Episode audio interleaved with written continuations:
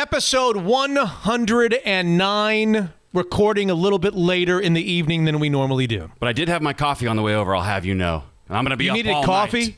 Well, I just wanted to make sure. I didn't want to come down from that insanity. Oh my God, I don't need any coffee. Yeah, I know. Oh dear. yeah, 35 points, not enough apparently at home.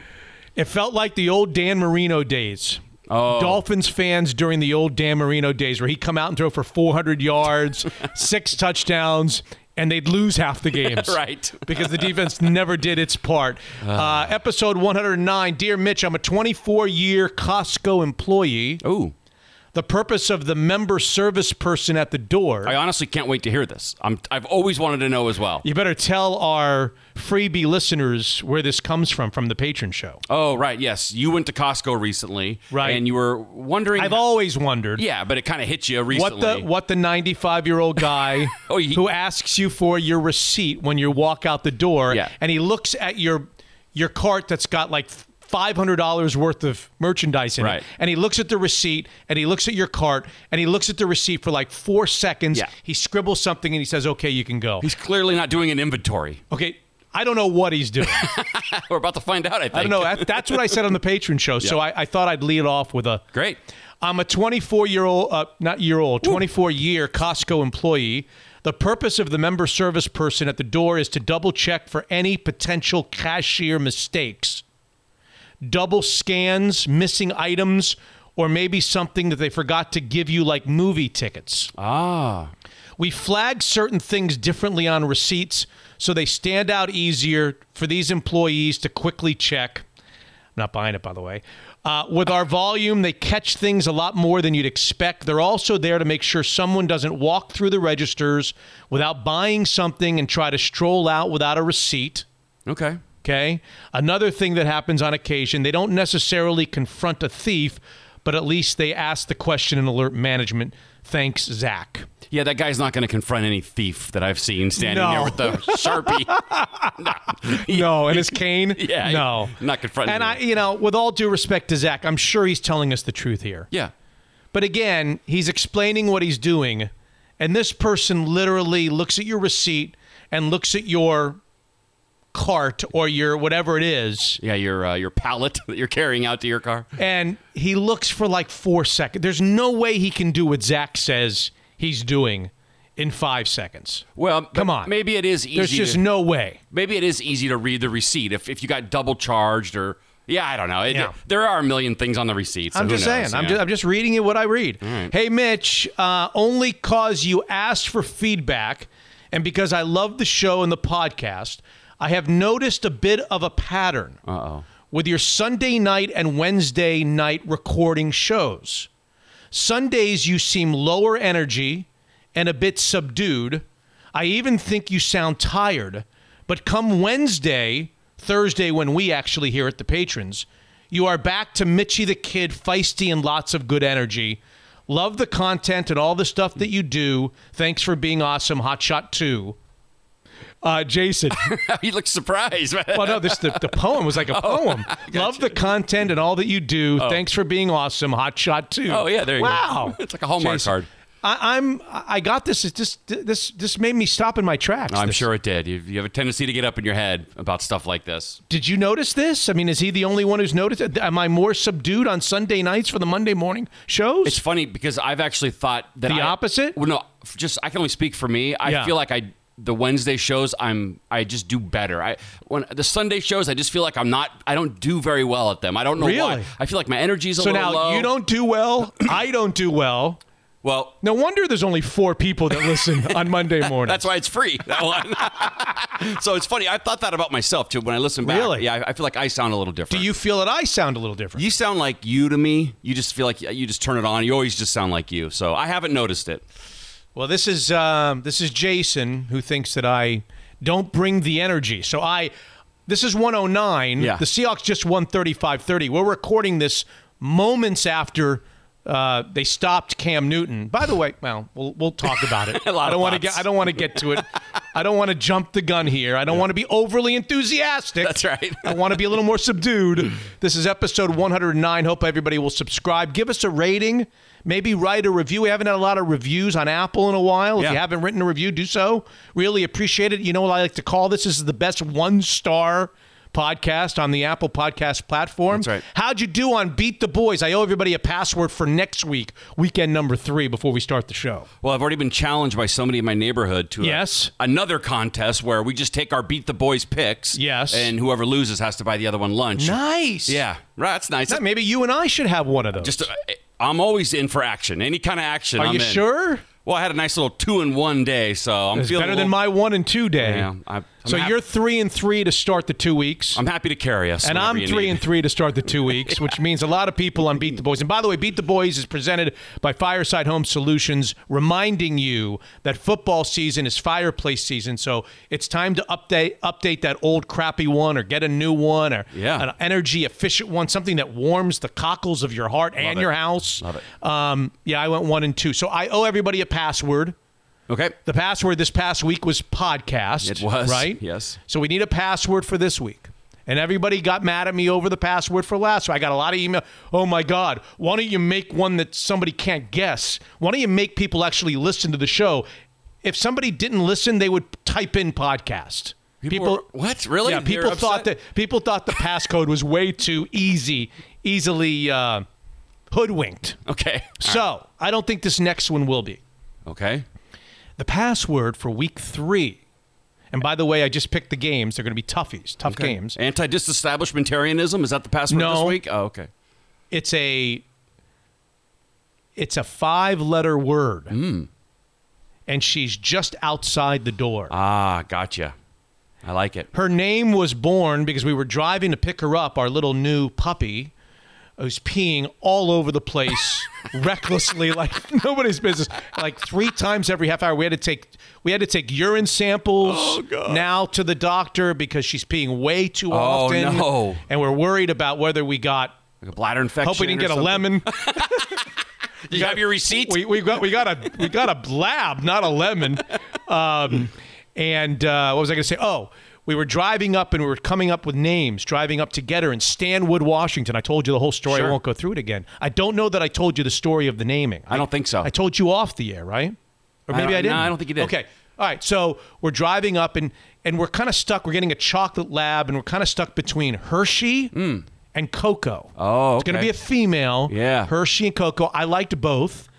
And they were talking in the in the car. The whole family's driving up like Chevy Chase on vacation. We're all f- driving up to Stanwood, Washington to get her. Even the college kid went with you? College kid Oh, was wow. forced to go I was going to say, that doesn't sound like him. because we told him that we'd pick up his girlfriend on the way back. Is that That's a story for another day. You got to bribe him. Gotta bribe I him. love it. Um, and finally, you know, do you remember the name of my childhood Doberman Pinscher, the Just dog? Sammy. Do you know how we got that name? Yes. How? Uh, it's the first two letters My of. dad and mom, yes. Yes, go ahead. well, I thought it was the first two letters of each of the boys. They picked the name. Right, she was a okay. puppy. I was three. Yeah. And they just decided J A for my oldest brother Jay. Yep. S A for my the middle the middle brother Sander, and M I for Mitchell. Just Sammy was her Cute. name. It's actually okay? a cute name. It works. So as they're discussing Hershey and Cocoa as we're driving up to Stanwood, Washington, mm-hmm. my home away from homes, that in Aberdeen. That's right. I go Aberdeen to Stanwood. I thought, well, Max and Brett, Mobber. Yeah. Doesn't, but Max's middle name is Michael, and Brett's middle name is Stewart. So I said, why don't we borrow a page from my parents who named Jasami Jasami after the three boys? M I S T, Mist. We'll throw a Y on. I we got like it. Misty. That's great. That's good. And she looks like a Misty. It's a cute name. But here's the issue that they are just torturing me. My family is torturing me about, and it's terrible. Okay. I cannot not call her Sadie. Oh. I have called her Sadie literally every single time I've called her. Yeah. I've referred to her. I, I, I have not gotten it right yet. We've had her for now a week and a day, and I can't stop calling her Sadie. And they correct me every single time. They can't believe I can't get it through my head to call her Misty. I keep calling her Sadie. When I met my wife, I was calling her my ex girlfriend's name all the time. So I totally know what you what you're saying. It took a long time to to mix that up, but Uh, anyway, code word for weekend number three of Beat the Boys, presented by Fireside Home Solutions. And you know how it works three games each week. 17 weeks, regular season weeks, 51 games. Everybody who beats both you and me, and I guess both of us are three and three, gets a prize, some sort of a prize, a small prize from Mitch Unfiltered. I'm trying to. I did. Um, you want the games? Sure. Not that it matters. I yeah, got- I'm curious. I just wrote the games. Texans Texans at Steelers 0 and 2 versus I believe 2 0. Yep. Steelers, uh, they could have easily lost. Ah. Packers at Saints Okay. and Chiefs at Ravens next next Monday night. Chiefs at Ra- You think ESPN's happy to have that Yeah. game? Chiefs at Ravens are there two more highfalutin teams right now in the NFL? Great game. Than the Chiefs with all due respect to your Seattle Seahawks and its defense. I thought Drew Brees was on national TV this week too. I thought I remember seeing maybe Well, that's Sun- next week. Yeah, that's Sunday night. Sunday night. I did good, that yeah. one. I did that one. Packers I just said Saints, Packers yeah. Saints. Yeah, yeah. Right. So those are the three. But you're going to need to type in the word Misty, and you're supposed to ask me after I give you the code word every Mm-hmm. single time you ask me the same question. Is it Okay, let's see. Case- here. Oh, it's a case sensitive. I gotcha. absolutely not? No, Hotshot? it is not. No, Okay. you can you can write it with a small m and a capital I. You could go small m, small i, capital S. How long is this going to go? No, it's not going to go. Thank you for the reminder today, whether about my picks. Thank you for the the email that to an because you were concerned I wasn't going to get my picks in, which is understandable. That You sent me an email saying, "Did you get your picks in?" That's nice and all, but No, I sent out an email to everybody in the pool Oh, on you did? Saturday. That would have been yesterday, the day before. oh, it was we're Saturday. I recording. thought I got it Sunday. No, I think I you, you may have gotten it Sunday. Oh. Maybe your mail is maybe your mailman needs to is the guy from Costco. He's a little he's a little. Maybe DeJoy's in charge of that one too, and he's slowing my email down. Anyway, this is episode 109. We want you to become a, a Mitch Unfiltered patron. By the way, we're recording this for a release on September 21st, so there's still what? Nine days left in our free September promotion. Yep. Still some time left if you want to write me at mitch at mitchunfiltered.com. By the way, this past week for patrons, people that are members of the patron shows, four releases this last week alone. You had 108p, where I told you the story of my first ever Sonics game with Michael O'Shea. Who, by the you- way, it's gonna I've be heard from. he's coming on. 10 109p this week. Uh, I got to check my email. I don't know. I emailed Okay, him. well, so. you- you'll wait a, a day after you get it. yeah, that's right. Um, so we did the 108p. We did the Seahawks no table, our first ever Seahawks no table. That will be a weekly thing. Great. The, the the two guys, Joe Fan and Brady Henderson and me, we talk about nothing but Seahawks for about 15 or 20 minutes. Seahawks no table was released. We did a play better golf with Rick Fehr, installment number five, and we did a fantasy lineup advice show, which we do each week as well. So. We're, get- we're up to the point where the bonus content, the weekly bonus content, four shows a week yeah, that's a lot of content. just content. about four shows a week, three and a half shows a week. That's great. Nice work. Uh, the guests on 109, this very show, with a lot of enthusiasm. I'm going to bring it. Uh, the guests are Brady Henderson, ESPN Seahawks insider. He was there to watch it, Seahawks versus the uh, the New England Patriots. Uh, brought to you by Taco Time. Rick Neuheisel on all of the, the crap that's going. It looks like the Big Ten's going to play, and as of Thursday, it looks like the Pac-12 is going to play. You're going to get Pac-12. Fo- you're going to get University of Washington football. Good. I can before stop, it's all said and I done. can stop watching the Rose Bowl from 1991 now. Maybe a new game will happen that I can watch. Rick Neuheisel will be with us, courtesy of Taco Time and the Taco Time Northwest app, which reminds you to order ahead. And former PGA Tour colorful winner and personality Ken Green. He's been on a few times. We had a U.S. Open over the weekend. Not my favorite guy won, Bryson DeChambeau. He Oh. won going away by six shots. Did he really? And I gotta hear, I gotta hear from Ken Green on how he feels, how we all should feel about the new way of playing golf. Just hit it as far as you can every single time, and then go chase it. But why hasn't that been the rule since golf started to hit it as far as you can? I mean, that seems like something you'd want to do. Most times, yes, but certain times you're supposed to hit it straight and accurate, and you're supposed to hit it in the fairway and not just spray it all over, not just hit it as far as you can and hit it wherever No you want to go goes, get it. There's Okay. supposed to be a penalty to that. And he is Ah. just he's just gained 40 pounds. He's gotten big. Who he's hasn't? gained 40 I'm with him. a different way than you Okay, did. gotcha. A different way than you and I. Anyway, that's uh, uh, Kenny Green will be on episode 109 as well. I love it. Okay? Hot shot before we officially begin episode 109. How great have my sponsors, how great have our partners been through this whole mess? Like Zeke's Pizza, lots of options during these crazy times. All 17 locations are open, taking extra safe precautions dining in. Or you can obviously pick up at any Zeke's restaurant. Delivery has become their staple. Download the Zeke's Pizza app. Pizza and growlers are at your door in no time, a couple of clicks, homegrown in the Northwest. Daniel's Broiler, three of the four locations open Bellevue Place, South Lake Union, Leschi, which is still offering $40 bottles of Veuve Clicquot champagne, regularly 145. My family and I celebrated a birthday, and my oldest's moved to Montlake on the Leschi patio overlooking Lake Washington. A Couple of steaks, salmon, tuna, and some great appetizers. Remember, Daniel's does offer delivery and pickup if you don't want to in.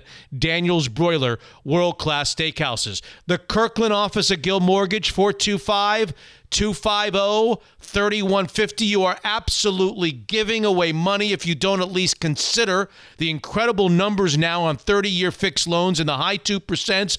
Jordan Flowers' team at the Kirkland office of Gill Mortgage can literally save your family money every month with just like a seven minute phone call. It's worth the call 425 250 3150. And Evergreen Gavekal, evergreengk.com. Find out what Tyler Hayes Group does, read their free newsletter, start to make the right decisions, which will be felt by your family for years to come. Evergreen Gavekal is a premier wealth manager here in the Northwest. Episode 109. Can't believe we've already done 109 of these things, and it starts right now. Unfiltered. The Pac 12 is the last of the big biggie conferences that has yet to, you know, green light some sort of initiative to play. I guess the governor of California said, "Hey, don't don't put us in the middle of this. Don't don't blame California for the lack of Pac-12 football. We've got no state regulations that Right. precludes the Pac-12 from starting football." And the Oregon guy said, "Uh,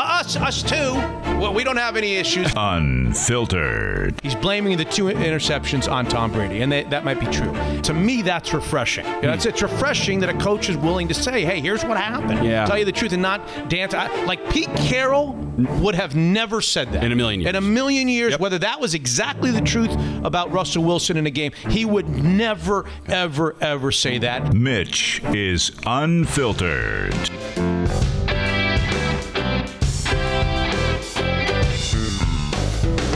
The official start to episode 109. Here I sit. I'm wearing Syracuse University shirt. He's wearing Issaquah football shirt. That's right. Yeah. One of my He's Hot Shot 11. Scott. By the way, we were talking about Drew Brees, where he's going to be on national TV for one of the games that we picked for Beat the Boys. Yeah. Has he stopped licking his fingers during this this COVID stuff or not? No. I haven't seen him play yet, but I can't wait No. to watch. I'm curious Why would he stop licking his fingers? because there's a pandemic. Oh yeah, well no, no, no, no, no. Licking your fingers. Oh, God. There are certain priorities in life, Yeah. and Drew Brees licking his fingers before every every uh, Oh, play is a very important one. So we've got we've got 109. We've got Seahawks. We do. We've got the Niners just ravaged by injury. You hate to win it this way. It was hard to revel in it, though. nah, it was hard to. It's, I'm not reveling in it. gotcha. I'm Nor not am I. reveling in it. I would hate for anybody to get hurt. I never wish injury upon anybody. Fine. What? I, I, don't. I don't want to win it this way. Yeah, yeah. But boy, it seems like the NFC West took a huge turn on Sunday morning our time when they went to where the Jets. Yep. And they won, but they lost everybody. Garoppolo high ankle sprain. Yeah. Bosa's out for the year. Ugh. Solomon Thomas out for the year. Mostert's out, out for a while. Kittle and Sherman were already out. I mean, the 49ers were decimated by injury going in, and they are. And I mean, and it seems like the entire NFL. Did you see what happened on oh, Sunday? Bark, Saquon Barkley. I think gone for the year. Yeah. Christian McCaffrey got hurt. I mean, there's loads of NFL players. And then we saw it on Sunday night. We saw the Seahawks have some injuries. It looked like Duane Brown was going to be hurt right away. Saw that, yeah. And God, he came back in. But some other guys, like your guy Marquise Blair, I don't know that he's coming back this year. It's weird because after week one, I remember thinking, eh, the Seahawks got out of that game clean. I didn't see a bunch of injuries around the NFL. Maybe we don't need preseason. Tons of injuries in the second week. week two just made oh up for it, God, didn't it? was awful. So is there an official word on, on Marquise Blair yet? No, I, not not at the time that we're recording this, but I'm sure we'll hear that. That look. Did you see the replay? Yeah. friendly fire. Did you see Somebody- KJ Wright come flying in at the end? It was totally unnecessary. It was after Marquise Blair had already made a great play on the on the uh, the stop. It was over, yeah. Oh, I hope it's a hyperextension. I'm rooting for a hyperextension, but it well, it was definitely worse. hyperextension. The Well, question is, did the with no hyperextension did the hyperextension lead anything? So we got the Seahawks, we got the Niners ravaged by injury. We've got the Cardinals and the Rams winning lots and lots of games. We've got Bryson DeChambeau, my least favorite, uh, one of not my least favorite, but one of my lesser favorite guys winning the U.S. Open going away. We've got King LeBron James announcing that he's pissed that he was the runner-up for the MVP. Yeah. We've got the Big Ten changing its mind. They're going to play eight games, probably starting on October the 24th, which means, you know, whatever the Big Ten does, the Pac 12 then does. So the Pac 12 is going to meet on Thursday, all the CEOs mm-hmm. of the Pac 12, and they're probably going to have a five or six or seven game season. We've got, uh, I don't know, you got Joe Buck going into the Hall of Fame, finding out in the middle of a broadcast and crying. Everybody's favorite, Joe Buck going into the Football Hall of Fame as an announcer. Really? Yeah, he found out in the middle of like Thursday night show. didn't cry, Started did to cry. Well, a little bit. He talked about his Ah. dad. Yeah, we've got we've got a we had we had a Twins player, Josh Donaldson, get thrown. When was the last time you saw a guy get thrown out of a game after he hit a home run? After he hit a home run? I think I've been watching baseball seriously for 45 years, and I don't think I've ever seen anything quite like this. Josh Donaldson Okay. did not like a couple of calls by the home plate umpire, and then on the next pitch, he hit it over the park. He hit it out of the park. He rounded the bases. He came back. He stepped on home and then started kicking the dirt on home plate. Really? The guy threw him out. so he scored on a home run and then he threw him out. I don't I've think I've ever seen that. never before. seen that, no. Yeah. And and there you go. And Russell Wilson, by the way, who was fantastic again on Again. Sunday night, he says to to Dan Patrick, hotshot, that he is the best quarterback in the. He feels, he believes, without a doubt, he's the best quarterback in the NFL. Were you surprised to hear he's never received an MVP MVP vote? I was surprised to hear he's never not one vote Not one vote. ever. Not one vote. Somebody should just vote for him anyway. I mean, just vote for him. Collinsworth so said he, to hear that. he would have, but he got kicked out because he yeah, missed it. tardy the year before. yeah, yeah, yeah. That's amazing. Not, Yeah. did, did he has the chance this year? He's, he looks. Well, he's t- through two games. He's probably the MVP of the league already. but didn't we think that maybe Yeah, through eight or nine Yeah, last he was great year? to be start this. Yeah. It's a whole. It's a, let's wait a little bit. All right, yeah, maybe Before we start voting for the MVP, let's wait a little bit. Yeah. Is it easier to be a fan of the ballet or the Seattle Seahawks? It's I forgot all about that routine until last That's week. That's my routine. Yeah. I made that's my that's that's my claim to fame. One of the listeners hit me on Twitter. You know, like Yakov Smirnoff, what a country. Oh, sure, You yeah. know, like Rodney Dangerfield. I get no res- I get no respect. I tell you, you know that. oh yeah. Mitch Levy is easier to be a fan of the ballet. Yeah. that's my routine. That's all I got. Even on a win, it's easier. I know. Can you believe they had to? We had to sweat that out. No, I can't. How can the offense be better? I mean, truly, how can the offense, how many games this year is the offense as a whole going to be better than it was on Sunday night against the New England Patriots? I mean, think about it. The quarterback was superhuman. The quarterback was, I believe, 21 of 28. Either 20 or 20, yeah, 21 of 28 Yep, 21 28. Uh, for 280 something yards, five touchdowns, one interception. Yeah. We know about the interception. Yeah, it should have been 22 for 28. it went right off the hands of Davion Clowney. I mean, I mean, I mean Greg Olsen. I, I tweeted about that. I, I, I mean, I meant, I, meant, I really did. I really meant Greg Olsen. That, that was a Freudian. I- never gonna warm up to this deal. I, I, I, well, if he starts scoring touchdowns, I will. I mean, think about it this this way. I'm talking about how good the offense was. Yeah. Think about it this way. Do you know quarterback rate passer ratings in the NFL? yeah. The perfect passer rating is 158.3. His passer rating on Sunday night was 132.2. Okay? Man. If you take the ball that he threw to Greg Olsen, which was I think his first pass of the game, maybe his second pass of the game, that hit him right in the hands, Yep. right? And you turn that from an interception into a catch, Okay. Which 99 out of 100 times it's going to be a catch for, and I looked at it, probably eight yards. Oh, that many. Okay. Maybe seven or eight yards. Maybe, maybe not. Maybe you, maybe you wouldn't have gotten away. If you had just turned that interception into a catch and changed nothing else, Yeah.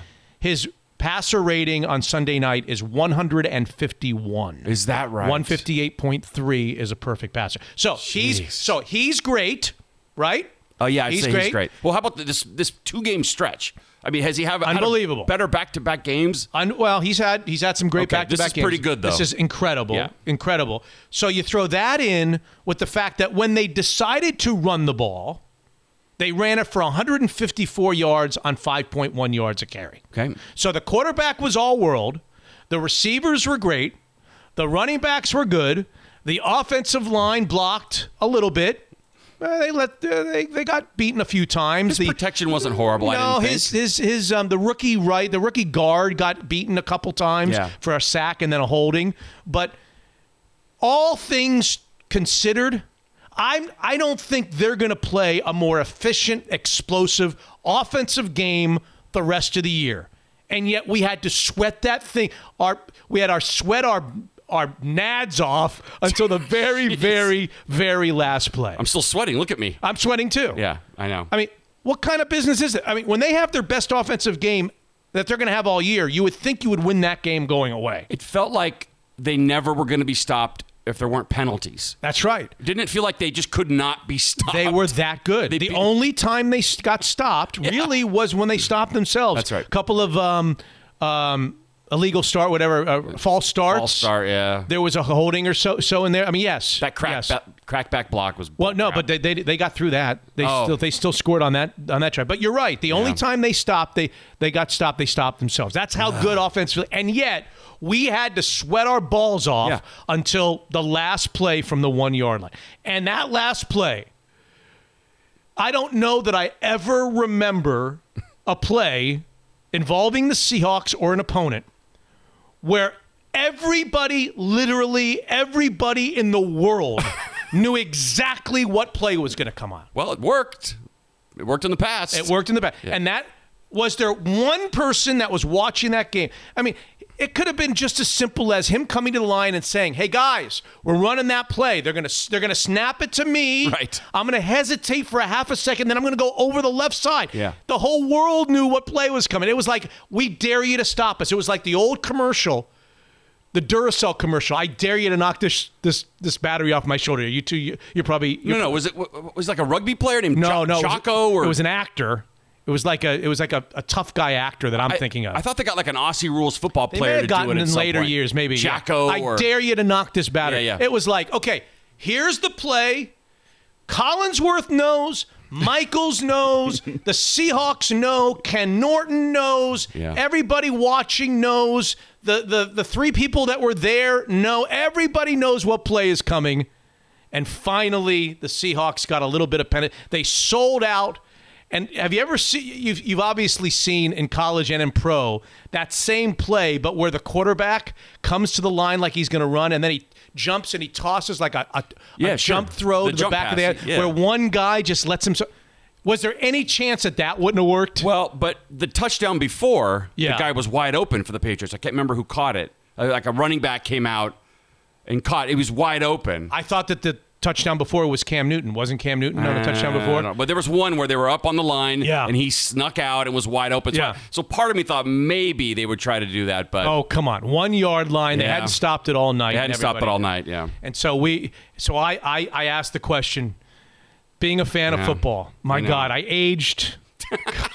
I know it's crazy. God. And by the way, it's week two. This is not like to get into the playoffs or for the number one seed. It's week two. And I'll go one step further with you. Okay. If I if I were doing a a morning show in in Boston, Massachusetts, yeah. okay. WT. No, what is it? WTEM or W? no, that would be Washington. WEI, maybe. you're EEI, thinking yeah, of? that sounds right. But there's a whole bunch. The Hub, there's a whole bunch Oh, of them. okay. If I were doing a morning show on Monday morning in Boston, Massachusetts, Josh McDaniels would be feeling the wrath of Mitch Lane. Maybe I'd only have three listeners Yeah. and a few callers that we staged. Yeah, yeah. An upgrade from your Seattle Yeah, days. yeah. An upgrade from my a couple more from my Seattle days. Yeah. Maybe no one would have listened or pay attention, but I can guarantee you that I would be on the air on Monday morning killing Josh McDaniels because the Seahawks could not stop the Patriots. It was obvious by the game's end the Seahawks could, and there were about two or three possessions.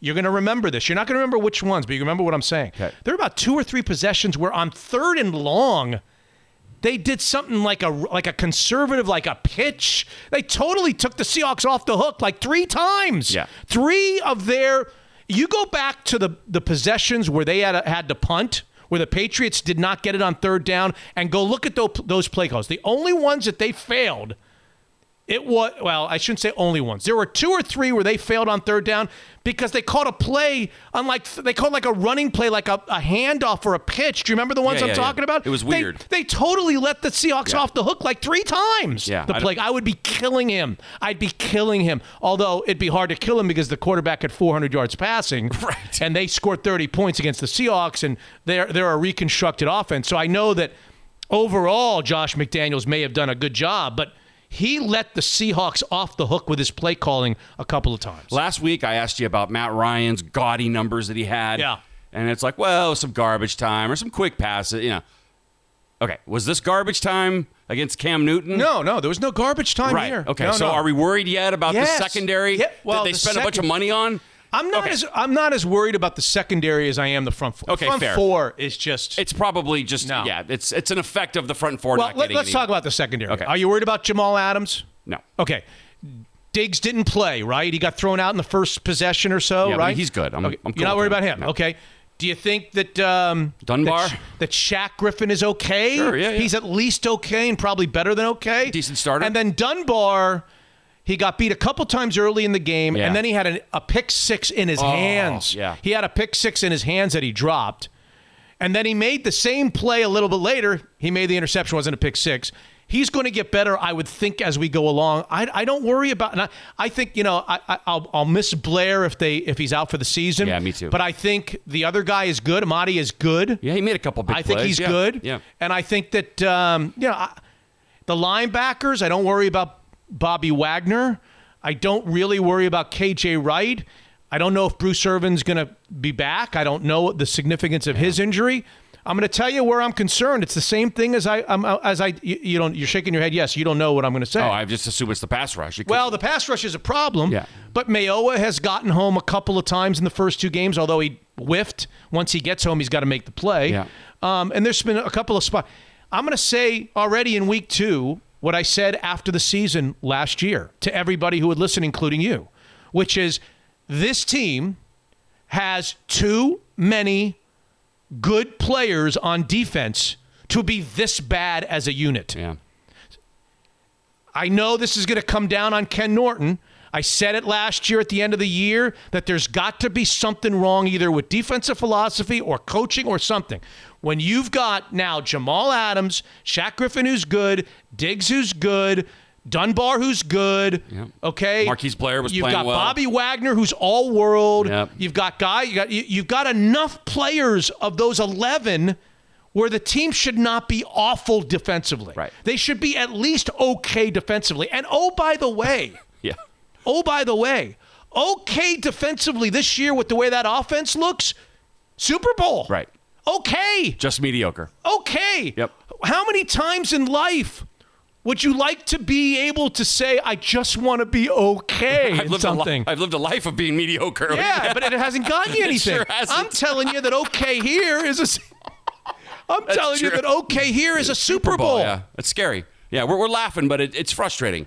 That front four What could if I not get what home. if I was able to go to the gas station? What if you were able to go to the gas station on the way home? Yeah. And you went in and you said, "I want a I want a lottery ticket. I just want to be I want an okay one that wins me 200 million dollars." Right, All be- I want to do is be able to hit two out of the six numbers. Yeah. Could you imagine if an okay lottery ticket got you a billion bucks? It'd be great. That's all this team has to be with how, how good this offense looks and with the way Schottenheimer now is essentially given up.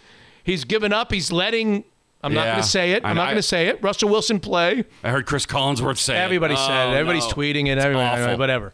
I'm just saying, they just need to be okay defensively, and they've got plenty of good players to be okay. It doesn't make any sense. There's something, as my mother, 80, 85 or 86 years old, would say, there's something rotten in Denmark. That's her favorite expression. Yeah, I, I like that There is expression too. something rotten in Denmark. Yeah. Why isn't this team a little bit? They got Jamal Adams running around like a Superman out there, and they're still giving up 30 points to Cam Newton and no receiver. Look at the receivers that the Patriots have. Now, I shouldn't be complaining. I'm going off right now. I'm No, being unfiltered. And the only reason people don't like this, you can thank. The, the emailer at the beginning of the episode who said I don't bring energy to, to the Sunday night Right, games. You, think, you Jason, okay? Yeah. I'm telling you, Jamal Adams is even better than advertised. Yeah. He's running around making plays, disrupting it, and they're still can't. Look at the receivers. The Patriots. Have you heard, had you ever heard of besides Edelman? Had you ever heard of one of the New England Patriots receivers? No, they were they were not impressive at all. At all. They lost their number one running back in a tragic, tragic way. His Yeah. his uh, his father passed away. His mother's fighting for his life. They lost him before game time. Yeah. he was inactive. I mean, they should be better. They're at home. The Patriots were the ones that traveled across the country. Right. Why aren't these guys better as a team with Bobby Wagner, Jamal Adams? Yeah. I, come on. It's just it scares me that your best pass rusher is a safety. You cannot live with that. No. because you're going to also die with it. You keep bringing him, someone good's going to get you over the middle. they should be better. I know. I, I, wh- what did they see in the offseason to say, well, we don't need to do anything at defensive line. We're good. I would love to know. Well, they did. They did things. They went. They went and got Mayowa. Okay. And they went and got um, Oh, Bruce, Bruce Irvin. Irvin. Oh, I mean, Bruce Irvin. Back you in bo- know. those two guys combined for 16 sacks last year. All right. Um, they did some things in the interior of the defensive line. They drafted a guy from Tennessee who hasn't even seen a practice field yet because he's injured. He's hurt. They they drafted a guy from Syracuse who's a good pass rusher. We haven't seen him yet. Guy from Texas Tech too, maybe. Uh, he got in. He got in tonight or yesterday. Are we talking about Jordyn Brooks? is it Jordyn Brooks? Is that? Well, he would be the first round draft choice. Yeah, yeah, yeah. well, I mean, but he didn't do I anything. didn't know whether you were being serious or I don't think he He- he played like three three downs. right. again. So Yeah, how am I supposed to know. Jordyn Brooks very well? Well, you would th- that that's another question. Why isn't a first round pick on a bad defense able to to compete enough to be able to play? It'd be nice. L.J. Collier. He was a high pick last year. Well, yeah, it's only two games. It's only two games. Let's Yeah, see. Let's right. see what happens. Let's see what happens. What other stuff do you have on the Seahawks? You have any any things you want to discuss? I, I will say this that Russell Wilson's dominance the first two games. What do you have? Four touchdown passes the first game and five Yeah. the second game. There's one bad bad thing that comes out of that, and you know Oh, what that is. I do. I thought about that on the way over to your house. Yeah, I know. No free tacos. As great as his performance was, he couldn't get us a free taco out of it. You couldn't just throw one in. Well, he would have to run one in. Well, throw in a running touchdown. throw in a running Yeah. touchdown. Maybe himself if he's if he's a hog Yeah, and he wants to do everything himself. Yeah, do it. He's even throwing to Chris Carson now. He's not handing it to him at the goal line. He throws it to him instead. By the way, what a weapon that is. You must love it because you love Chris Carson. so I, it doesn't change the fact that I will be having lunch at Taco Time Northwest Right. on Tuesday, but it does change the fact that because there was no rushing touchdown, there'll be no free tacos. There'll be no buy one get one free. You're going to have to buy your own tacos. Please do, everybody. But but there's always next week. There's always the Dallas Cowboys game. Yep. And remember, Taco Time app. Make sure that you download the Taco Time Northwest app and order ahead. Order ahead so that they can have your meal waiting for you on a little shelf inside the door of the location that you choose. Do it. Nice. Yep. Yep. What else do you have on Well- your on your on your list from the game? I just found myself being kind of grumpy during this game, and I don't know why. It got off to a weird start with, first of all, the announcement of uh, James White's parents. That just kind of hit me in the stomach. Like, how awful is that? Yep. And then you get into the football game, and Duane Brown, someone lands on his ankle. Then there's a pick six. I just found myself Yeah, just being off to a bad- grumpy. yeah. And it felt like the Patriots are a crappy eight and eight team, and the Seahawks are just, for lack of a more eloquent term, just effing around and let, letting them hang around with this group. I just was grumpy. I didn't enjoy it like I did week one. Well- I- by the way, they were tied like 14 14. Like, okay. what am well, I grumpy okay, about? Well, well, think about it this way. And I, I I used to do this on the radio show all the time. How games, even blowout games, close games, blowout games, they really teeter on a few plays. So this is the cap. This is Captain Obvious, but I'll say it. At halftime, what was the score? was it 21 21? No, it was 14 to 14 at Okay. halftime. Okay. If two Seahawk players in the first half, two Seahawk players, two grown men, two professional Seahawks players, one a guy who gets paid to catch the ball and has caught it well enough to maybe be in the Hall of Fame someday. Okay? Okay. And the other one who defends who defends receivers but actually grew up as a wide receiver in college. So they, Yeah. they know how to catch the ball. Sure. If two guys on the Seahawks actually catch balls that are right in their hands, not hard catches, right in their hands. Yeah.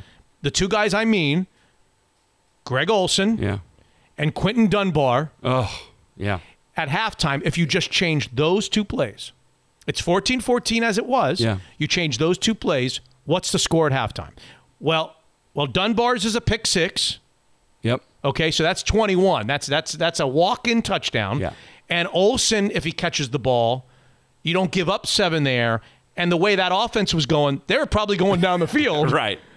I mean, that game could have been. That game was two professional men, ball in their hands, away from like 21 7, 28 7, 28 10, 24 10. I mean, they were two touchdowns up going into the into the second half if you change those two plays. All right. Well, that would have felt a lot better. That would have You wouldn't been grumpy then. That sure wouldn't have been. But as it were, even with the 14 14 tie, they come out and they take a, a 10 point lead, a two, a two score lead Yeah. on the last touchdown throw. Yeah, I was feeling good. It just something about it. Just felt like they were just letting these guys hang around. And I bet you New England's going to be eight and eight. They, they don't look good to me. They don't look like a good team.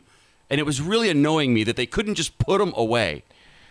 I was grumpy. I think they'll be better than eight and eight, but not much. Okay. Okay. That's the first thing I'll, I'll say. I think they'll be better than eight and eight. I think if Cam Newton plays this season the way he played on Sunday night against the Seahawks, I think they'll be better than eight and eight. I think they're well coached, as much as I hate to say it. Yeah. Um, I think that they have. You know, by the way, that defense that the Seahawks shredded and scored literally every time, and probably could have scored every time they touched the ball. That defense was ranked by Pro Football Focus as the fourth best defense in the NFL. wow, is that right? Yeah. I know they got the defensive MVP on it. They kept talking about that. and DK Metcalf beat him too. Yeah. yeah. And my son Max turns to me in the middle of the game and he says something interesting after DK Metcalf makes another play or whatever. He says, "Is it silly of me to say that DK Metcalf reminds me of a certain Detroit Lions wide receiver from a few years ago?" oh, interesting. Yeah. you know who he's referring to? Calvin Johnson? Yeah. Yeah. That's a good call. Megatron? Yeah. one of He the was- greatest wide receivers of all time, big Yeah, and strapping, muscular, and, just- and tough to stop. Is DK Metcalf a poor man's Megatron? Wow. Maybe, Maybe. not even a poor man's. Who knows? That's a good question. someday. So I, I, I, I don't know. I don't know what the Patriots are going to be. Did they let him hang around? Look, the, when you've got a defense that can't stop anybody, this is what you deal with. Yeah. You deal with shootouts. You deal with games that you should win going away, that you can't put a team away because your defense can't stop it. They've got to be better defensively. I was They've even got to be better defensively. I was less impressed with Cam Newton than you were. I mean, the, the- Really? the, throws that Cam Newton made, uh, most of them, he had five, six seconds. Any quarterback worth their weight in this league could make those throws. The few times he did get sort of harassed or pressured, he would just airmail it, or he would just be a bad pass. He, he really didn't impress me that much. If he gets if he gets a little pressure, he's easy to rattle. I was not that Okay. that impressed with him. okay, but But the Seahawks didn't do it. But I'm, Yeah, I'm yeah. just saying, I, wait till he plays a team who can actually get a pass rush. I don't know. He threw for 400 yards. He, He made some did. good throws. Yeah. He did have a lot of time. He made some good running plays. He scored touchdowns. Was he not their MVP? He had to have been their MVP. I guess don't he know. is, yeah. I mean, look, no one dislikes Cam Newton more than I dislike Cam Newton. Yeah. So I, I, I the fact that I'm like kind of defending him. I'm defending him a little bit. I don't know. Somebody tweeted me and said, "What do you think about this? With let's say, God forbid, Marquise Blair's out for the year. Yeah. Does Earl Thomas get a call? No. Really? Stop. No chance. No, ch- I, I can't believe there's a chance. Okay. No, no. Marquise Blair is not even a starting safety on this team. Well, but- he's a nickel. He's a nickel guy. What if Earl came and said, "I'll I'll do whatever you want, Coach. I'll be a No, nickel." no. Okay, all right. No, But when, when they were down two safeties, I know one was thrown out for a penalty. You know, you're thinking about who can we call? I've been surprised before. With Marshawn coming back, I've that was surprised a big surprise. before. I guess Earl Thomas could come back, but I can't believe that Earl Thomas is going to be brought back as a as an extra safety. All right. Maybe. Start out. I don't know. Did the sound bother you at all at the stadium? Because we, we talked about it in week one where I didn't really notice it. In ga- it didn't bother me. This week it bothered me. Did, did you get bothered? What, what what stadium sound? Like the the piped in crowd noise? Correct. Is that in stadium or is that just on TV? I don't even know. I think it's in stadium because they said you can only go to like 70 or yeah 70 decibels. I don't know if it bothered me. It just it fools me because I I I forget that there's no fans there after a while. Yeah. Well, he, he It fools me. whoever was doing it, that person was a little late sometimes. a little late to the cheers. And then he would, or he or she, who knows, but and then Oh. I would hear some more noise after the play because they were late. Yeah. and normally I wasn't. I, you know. But but normally when you hear that, that's because uh, the crowd can see a penalty flag came in late, and it was freaking me out. I've got Rush Limbaugh's hearing. Yeah. Typically, I don't really listen. I don't. but I don't know that I could even notice that. yeah, it was weird. it. They were a little slow on it. Okay. All right. All right. Uh, I, I will say this as we finish up this segment, we have three good guests. We've got Brady Henderson, who was there to uh, pick up the pieces. Maybe he can give us an update on injuries, on Yeah. how bad the Bruce Irvin, how bad the who else got hurt besides Bruce Irvin. We're just talking about. We're just talking about. Um, Oh, um, Marquise, Marquise Blair. Maybe the guy was right about Sundays. Maybe, yeah, maybe I'm Well, tired. it is hard to come in here after trying to just absorb everything, and then Yeah. I, I literally got in my car right when the game ended. Just- Right. So it's like we're trying to trying to absorb and process all this. We are trying to. Yeah. We tr- yes. We, maybe we can get some updates on injuries and so forth from Brady Henderson and Rick Neuheisel will give you his thoughts on what the, the Pac-12 is going to do on Thursday. What the uh, the Big Ten already did, and it looks like we're going to have a national championship playoff picture. After all, I contend it should be it should be expanded this year. The one thing I will say is, and we have time to think about this: the Seahawks are two and zero. They're two and zero. They are. We feel good. Yep. Hopefully the injuries aren't so bad. They were able to get through the Patriots game. The quarterback is superhuman again.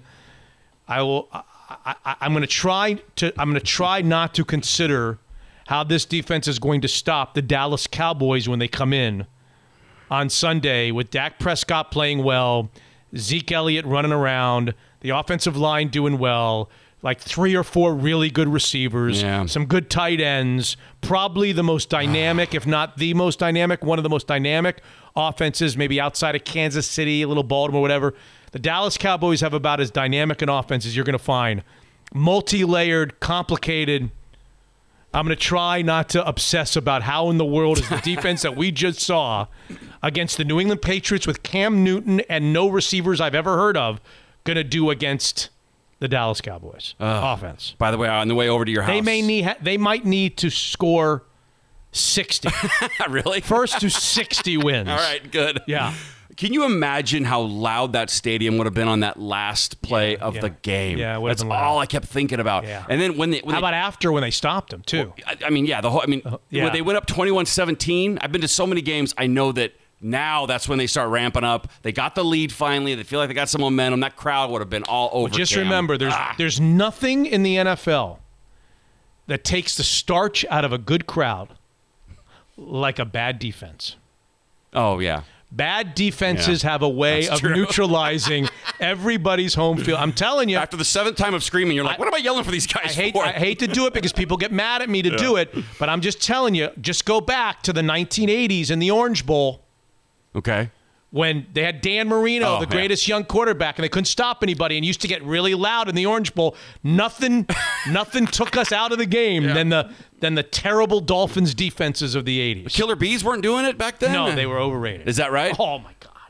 Yeah, when it's oh, when it's when it's fourth and fifteen, and you lose a player because of an illegal hit, they And- get a first down. And and, Oh, and, and oh, by and by the way, the single most frustrating thing as a Seahawks fan, Yeah. as a fan of a team that doesn't get heat on the quarterback, is when that rare occasion Oh, hits I know what you're gonna say.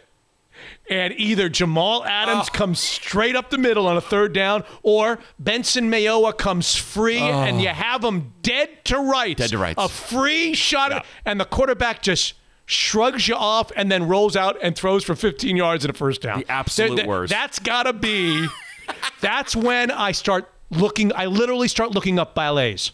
At that point, if there's a ballet I can Right. stream, Mikhail oh. Baryshnikov. I know. There's got to be a dancer, little Yitzhak Perlman on the violin. Yeah. There's got to be a better way to spend a Sunday evening than to watch a team that can't rush the quarterback, but then gets a free shot at him, only to let him get get get away and then throw a. Fr- now, I know what a lot of Seahawks fans should say, which is, we've our quarterback's been doing that for years. True. So what's yeah. good for the goose is good for the gander. Right. Whatever that expression ever meant. Cam Newton's more difficult to tackle and take down than say Yeah, Matt is. Ryan. So, but Jamal Adams had a free, and I was like, So did Benson Mayowa. but didn't you want to see Jamal Adams a full head of steam just stick it to Cam Newton and just brushed him off like a little kid? Beat And, it. and what's funny about that is they could brush you off and then throw an incom- incomplete pass, so you not you don't feel terrible about it. yeah, that'd be nice. but it never happens. No, it doesn't. Because after they brush you off, they then throw for 25 yards on a first down. live and die by that safety blitz. Yeah. Torture. Ballet. I'm ready. I'm in. You tell me when. What's the name of the theater? The Benaroya Hall. Yeah, Benaroya Hall. Got to be something going on there that brings me less stress than the Seattle Seahawks. Episode 109. Here we are back on the Zeke's Pizza hotline with, of all people, the president of Zeke's Pizza, my friend Dan Black. A lot of good weather, hopefully more to come here in September. Dan, how are we doing at the 17 locations of Zeke's Pizza? Uh, it's been great. The weather has been awesome, and the further that summer's got along, the busier we've got. There's been more people out and about, eating on the patios, ordering beer to take on hikes with them, stuff like that. So yeah, summer's uh, has been great. And you've noticed a little bit of a difference daytime deliveries. People are getting back into the office again. Yeah, surprisingly enough, a couple of weeks ago we started to get catering orders, which you know that business we you and I talked about it dropped off as COVID hit, dropped off a cliff. But the past couple of weeks, there's been fairly steady increase in orders, and so yeah, people are starting to go back to the office a little bit. It's not a ton, but downtown's more active. Mm-hmm. Downtown Bellevue's more active people are evidently going to the office a little bit, so that's good for us. You guys have always been known for your craft beer selection. Still sending lots of it home to people? Yeah, most popular thing we have going right now is our crowlers, which is draft beer that you can get in a can that you can recycle. Growlers have always been popular for us since we could start delivering those and as they got really popular, people love draft beer, but dealing with the glasses, the growler glass can be difficult. And so being able to put it in a can where the beer can last up to three or four weeks in it, plus you can recycle it. So as those have come in, those those have become really popular. By the way, I don't know that I've ever asked you this. What's the Black family's go-to pizza pie and beer selection. I'm assuming it's not cheese pizza like my mother, right?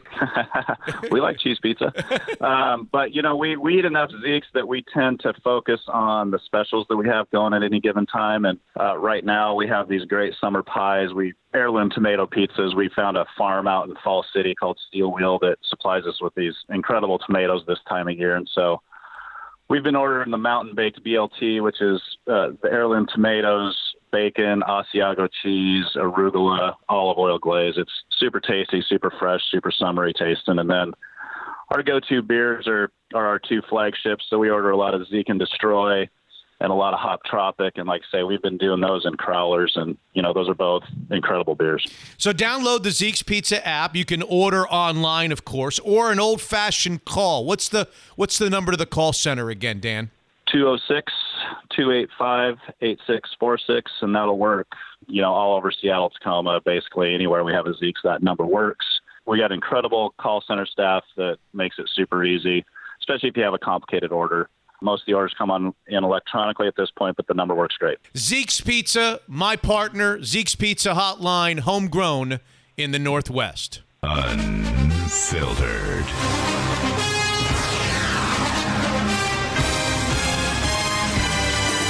As Wilson retreats off the play fake, and that's going to be intercepted, tipped, and picked off, and the Patriots will take the early lead.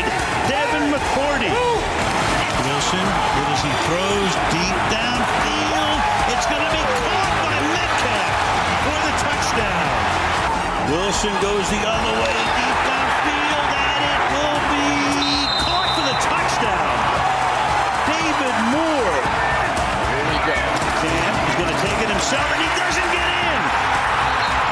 Seahawks are going to win the game. Uh, for our guys to hang all the way to the end and uh, have to go all the way down to two seconds and no time left on the clock and the whole thing, last play of the game, is uh, it's an extraordinary moment for football players and for a team. And uh, you know, you either come through or you don't. And there's so much intensity in that moment, and, and uh, the, the guys on the field will never forget it. Taco Time Northwest and the Taco Time app brings you our weekly chat with ESPN Seahawks insider Brady Henderson. Don't dare forget to order ahead the next time you've got a craving for Taco Time. Couple of clicks and your meal will be awaiting you at the location of your choice. Here's Brady Henderson. Brady, what's it like to cover an empty Sunday night football game that would have been bonkers if the 12th man were allowed to be there? It was every bit as bizarre as you would imagine. I'm just sitting out there um, looking at two teams on the field and completely empty stands, and it's it was almost eerie. And I was just thinking after that goal line stand, you know, what a shame it is. Obviously, we all understand why there are no fans in the stadium, but what what a shame that there were no fans there for that final play because I could just imagine CenturyLink Field would have been shaking. I, I've been in that press box and felt it shake before, and I can guarantee you it would have been the same thing after that final goal line stand when LJ Collier and Lano Hill stopped Cam Newton. So uh, every time these teams play, it seems like it comes down to a dramatic finish. 2012, Wilson's rookie season, the late touchdown pass to Sidney Rice. Of course, we all know what happened in the Super Bowl in 2014. 2016, there was that goal line fade uh, from Tom Brady that Kam Chancellor defended uh, against Rob Gronkowski, and again, what happened Sunday night. So always drama when these two teams play. Yeah, it's too bad we have to wait, I guess, four more years unless they meet in the Super Bowl. There's lots of way to look at this one. A, a brilliant offensive explosion, and another example of evidence that the Seahawks offense will be one of the most consistently explosive units in the NFL, Brady. Or B, a defense that made you sweat to the final play against Cam Newton and a group of wide receivers that no one's ever heard of outside of Julian Edelman. Uh, how do you view this one? Yeah, it was both. They, you know, they needed Russell Wilson to be as brilliant as he was, and you know, the Patriots do not have what you would consider to be an explosive group of weapons, and yet there was Julian Edelman running by Jamal Adams uh, on that big play. I, think it was in the third quarter. That big completion. It was one of the plays that helped you know help the Patriots get back into that game, and a lack of pressure on Cam Newton was another thing that really stood out, and that was obviously a big talking point going into this season. And it seems like for the first two games it's been a realization of what you know the biggest fear that a lot of people had about this defense's ability to get pressure. But that said, they made plays. They haven't got enough pressured, but they've made enough plays. Obviously, the goal line stand, but also that Quentin Dunbar pick. That was a significant turning point in that game, uh, or game-changing play in that game. And one of the reasons why, the, the main reason why they traded for Quentin Dunbar, they loved his ball skills, and they just had simply not gotten enough takeaways out of their cornerbacks in the post Richard Sherman era. You know, Shaquille Griffin has been good, hasn't taken the ball away. Tre Flowers, uh, same thing. They have not gotten enough interceptions.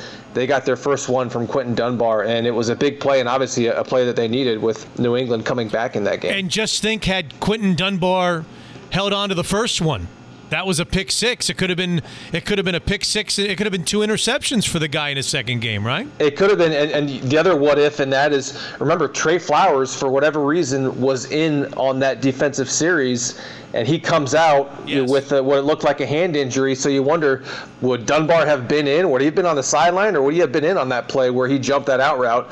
And would would Tre Flowers have jumped that same out route uh, and made that interception? So it's a pretty fascinating what if for the Seahawks. All right, an awful day in the NFL with Brady Henderson, ESPN Seahawks insider, brought to you by Taco Time and the Taco Time Northwest app.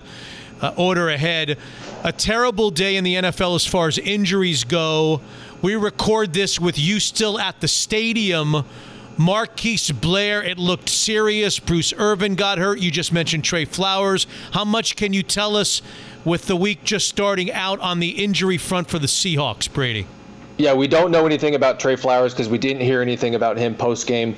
The word from Pete Carroll on Irvin was that it's a sprained knee. I did not see him go back into the game, uh, but Pete Carroll said that he was walking around in the locker room post game and then with Blair, I mean, you saw the replay. It looked bad and it sounds bad based on the way that Pete Carroll has described it. He said that they're going to have to wait for an MRI to know the exact severity of it.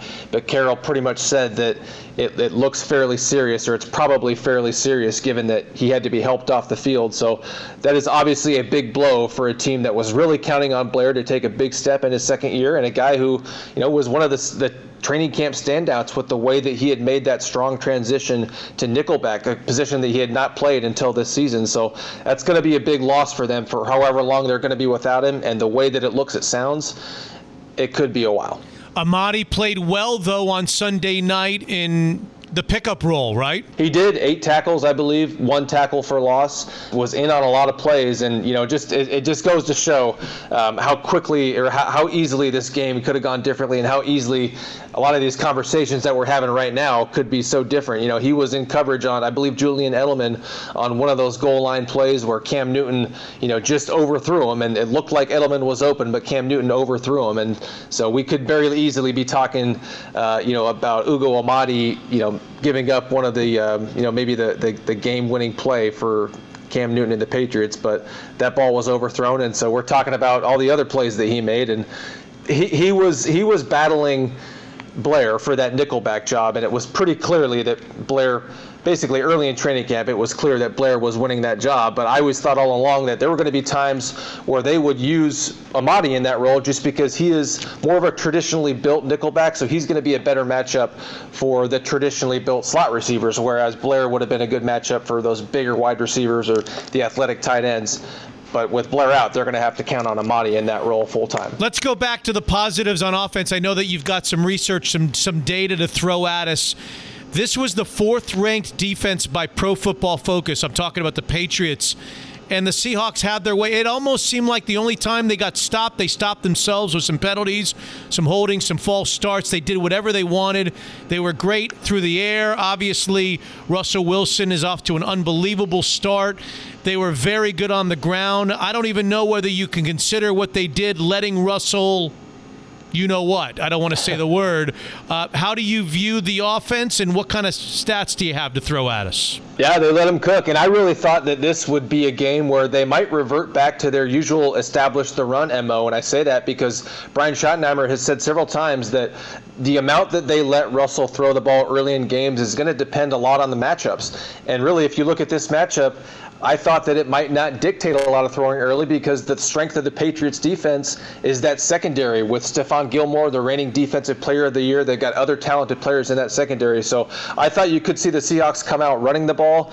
And what do I know? They came out throwing or dropping back to pass, I should say, on 21 of 34 of their first half offensive plays. That was after dropping back on 18 of 25 first half offensive plays last week. So they let him cook again. And Pete Carroll was especially happy to, to uh, see the stat sheet afterwards because it noted that the Seahawks also ran the ran for 154 yards, and that's really the balance that he wants. You know, he, he doesn't like to, to throw the ball a lot early in games because he wants to establish the run because he wants to end up with a ton of rushing yards to balance out that that run pass ratio. So throwing the ball as much as they did in this game, they still ended up with 154 rushing yards, which is exactly what Pete Carroll is looking for. I thought you and I agreed we weren't going to use the C word. We're listening to Brady Henderson, ESPN Seahawks Insider. It's brought to you by Taco Time Northwest and the Taco Time app. Order ahead on the Taco Time app. Okay. The defense just wasn't good. Not a lot of pressure. They got a couple of chances and Cam Newton got out of it a couple of times. Interesting enough that on the final play, I think everybody in the world knew exactly what play they were going to run.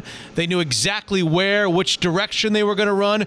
It was LJ Collier and Lano Hill right? Lano Hill and LJ Collier, unlikely candidates to be heroes on that last play. Yeah, well, and you said everybody in the world knew which direction they were going to go. I don't think that's the case because Jamal Adams told us afterwards that he he was planning on doing one of those Troy Polamalu leaps over the line of scrimmage because in his mind he thought Cam Newton was going to set up and shotgun and then all of a sudden rush up under center, take the snap and try to fall forward into the end zone. And then Jamal Adams told us that as soon as he saw them line up he realized that wasn't going to be the case. And he also told us that Bobby Wagner, LJ Collier said the same thing, that Bobby Wagner told them in the huddle that it was going to be a Cam Newton run to the defense's right. And you saw, if you watch the replay, you'll see before that play, Pete Carroll pulling Bobby Wagner aside and having this, this conversation with him. And you just imagine that he's telling Wagner the same thing. Pete Carroll told us post game that, you know, we asked him if he thought that that play was coming, and he said they did, and they took a shot, you know, figuring it was going to be something similar to what Carolina, to what New England, I should say, had done on those first two Newton touchdown runs. So they had a feeling they knew what was coming. There was some confusion as to where it would be, but I think everybody, you're right, everybody knew it was going to be a Cam Newton run. It was just a matter of what style of run that would have been. And LJ Collier and Lano Hill, two guys that have heard their share of criticism from Seahawks fans, they were the ones that came up with that big play at the end. All right, the Seahawks are 2 and 0 just where we wanted them to be. The Niners are in disarray uh, because of injuries. The Rams and Cardinals are off to great starts in the NFC West. How is a Seahawks defense that can't stop Cam Newton through the air with unknown wide receivers not named Edelman? How is that same Seahawks defense this weekend going to handle Dak and Zeke and all the wide receivers that the Cowboys are going to throw at him. That's going to be a, a tough pill for the Seahawks defense, no? Especially if Bruce Irvin has to miss time with that sprained knee. Yeah. And th- this was not, look, you're going to see teams struggle to bring down Cam Newton. You saw the Seahawks looked like they had him, you know, in the grasp for a sack and he bounces off them. That's going to happen. But the fact is, they still only had, I'm looking at the stat sheet right now, and they only had five official quarterback hits on him. So they just weren't giving themselves enough chances to get there. Their only sack, again, was on a Jamal Adams blitz, and you would like Jamal Adams blitzing to be a luxury. It's really been more of a necessity just because they have not been able to get enough pressure. And Pete Carroll made a comment post game and said that they need to get more creative with the way that, that they use those guys. So there is some acknowledgement from the coaching staff that they could do a better job of putting those guys in a better position. Whatever it is, whether it's guys playing better, whether it's the coaching staff doing, you know, mixing things up to try to create more pressure. Maybe it's blitzing more with Jamal Adams, whatever it is they've got to do something because that five quarterback hits and only one sack, that's just not going to get it done. Terrific, Brady uh, Henderson. Read all of his work on ESPN and ESPN.com. He's the Seahawks insider, and you'll hear him again, by the way, this week if you're a patron. We've got the Seahawks note table with Joe Fann, Brady Henderson, and myself as we continue to wrap up the Patriots game and look ahead to the Dallas Cowboys. Brady, thanks so much for all your hard work, and we'll talk to you down the line. Thanks so much. Yeah, you bet. Thanks, Mitch. There he is, ESPN Seahawks insider Brady Henderson. And by the way, for patrons new this year, the Seahawks No table on Fridays with Brady Henderson and NBC Sports Northwest's Joe Fann and myself. We talk Seahawks football, a special segment for patrons on Friday. And there's your complete wrap up of the Sunday Nighter versus New England. Next up, how about them Cowboys, the Dallas Cowboys here at CenturyLink Field? It's just terrific to have Fireside Home Solutions along for the football season again on Mitch Unfiltered. John Waterstrat is the president, the owner, the grand poobah. Call him what you will. John, for our listeners who don't know what Fireside Home Solutions is, just give us a rough overview on what is it that you guys do. Well, Fireside's been in business since uh, 1985, and uh, we've been providing fireplaces here in the Pacific Northwest for that time. And uh, what we like to tell people about Fireside is not only do we provide the products, but we provide the services that uh, allows you to professionally install your fireplace as well as service your fireplace. So we think those are important steps in uh, getting a great product in your home and being able to take care of it from the very first part of the sale all the way to the life of the fireplace. Yeah, and football season, as I said all year last year with you guys. Football season is fireplace season, but we should mention fireplaces are not the only thing that you guys do. Yes, in the last couple years, we brought on the uh, garage door category into our business. Uh, seems a little bit strange that fireplaces and garage doors go together, but uh, as we transform living rooms, family rooms, those gathering spaces in your home, we also believe the uh, garage door does a lot of aesthetic appeal to your home doing a transformation on the front of your home. So again, same as the fireplaces, we provide all the way from the sales to the life of your garage door, and we service that as long as you need us to. And so people are listening right now thinking, you know what, he makes a lot of sense. Mitch makes a lot of sense. Let's look into a new fireplace. Where would you have them turn first? I'd first have them go to our website at firesidehomesolutions.com. There you can find any of the convenient showrooms that uh, fit your need. You can come into our Bellevue, Kent showroom. There's others. Also, there's one in Puyallup as well. If that's not doesn't work for you and you need timing, we can come to you. So just call one of the convenient stores.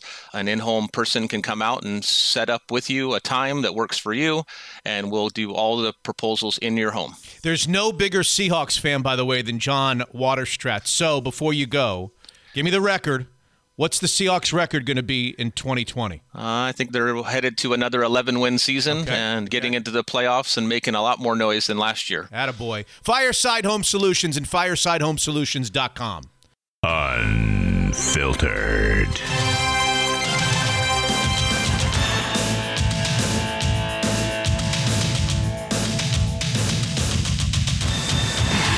And it's Chuba Hubbard into the end zone for the first Oklahoma State touchdown of the season and their first lead. Second down. Mitchell to the edge at the 10, at the 5, and the Raging Cajuns move to 2 0. Harris has the edge. Big fella accelerates down the sidelines to midfield. It's a foot race. Can they angle him out?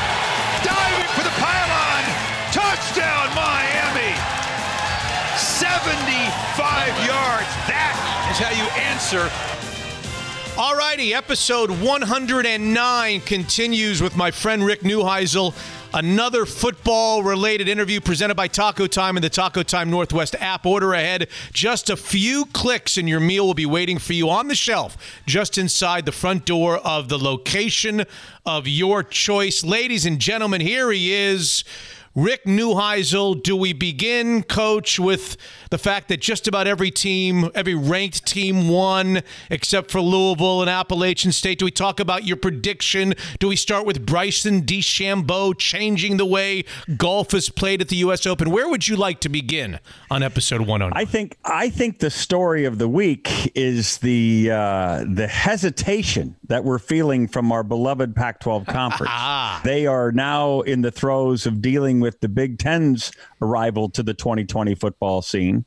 And what say the Pac 12? To wait till Thursday for a meeting on this subject, I think says it all. As Marisa Tomei banged her foot in my cousin Vinny, saying her, her biological clock was ticking. The football clock is ticking as we are speaking, and I just think it's it's uh, it's outrageous. All right. Well, what do you listen? Have, yeah, go ahead. I have no problem. I have no problem if they say it. We're not. We can't do it. We just don't believe it. The science in our mind says it's unsafe, and and and take that route. But to wait till Thursday, if in fact they decide that they are going to go forward, is telling every kid that plays college football in the Pac-12 who would love to be back out there and competing for the big prizes that you know we've got more important things to think about for mm. these next next few days. Mm. I, I don't understand it. So, Rick, the Big Tw- the Big Ten changes its mind. We expect the Pac-12 to change its mind on Thursday. Are these conferences coming out with egg on their respective faces, or have conditions in fact truly changed that legitimizes the change of course by these two conferences? I, I have no problem with the decisions that they made, and in particular with the Pac-12, it had a f- what a 14-page dossier that explained their reasons, right? Whether it was myocarditis or concern about how quickly kids could be tested, could it be done safely? We've had some some breakthroughs in that stuff, game changers, as Larry Scott said, mm-hmm. and so I understand it. But now that I've got two issues: one, they're waiting till Thursday to make the call while the clock is ticking, and two, that the coaches have pushed back and said they can't be ready for four uh, six weeks.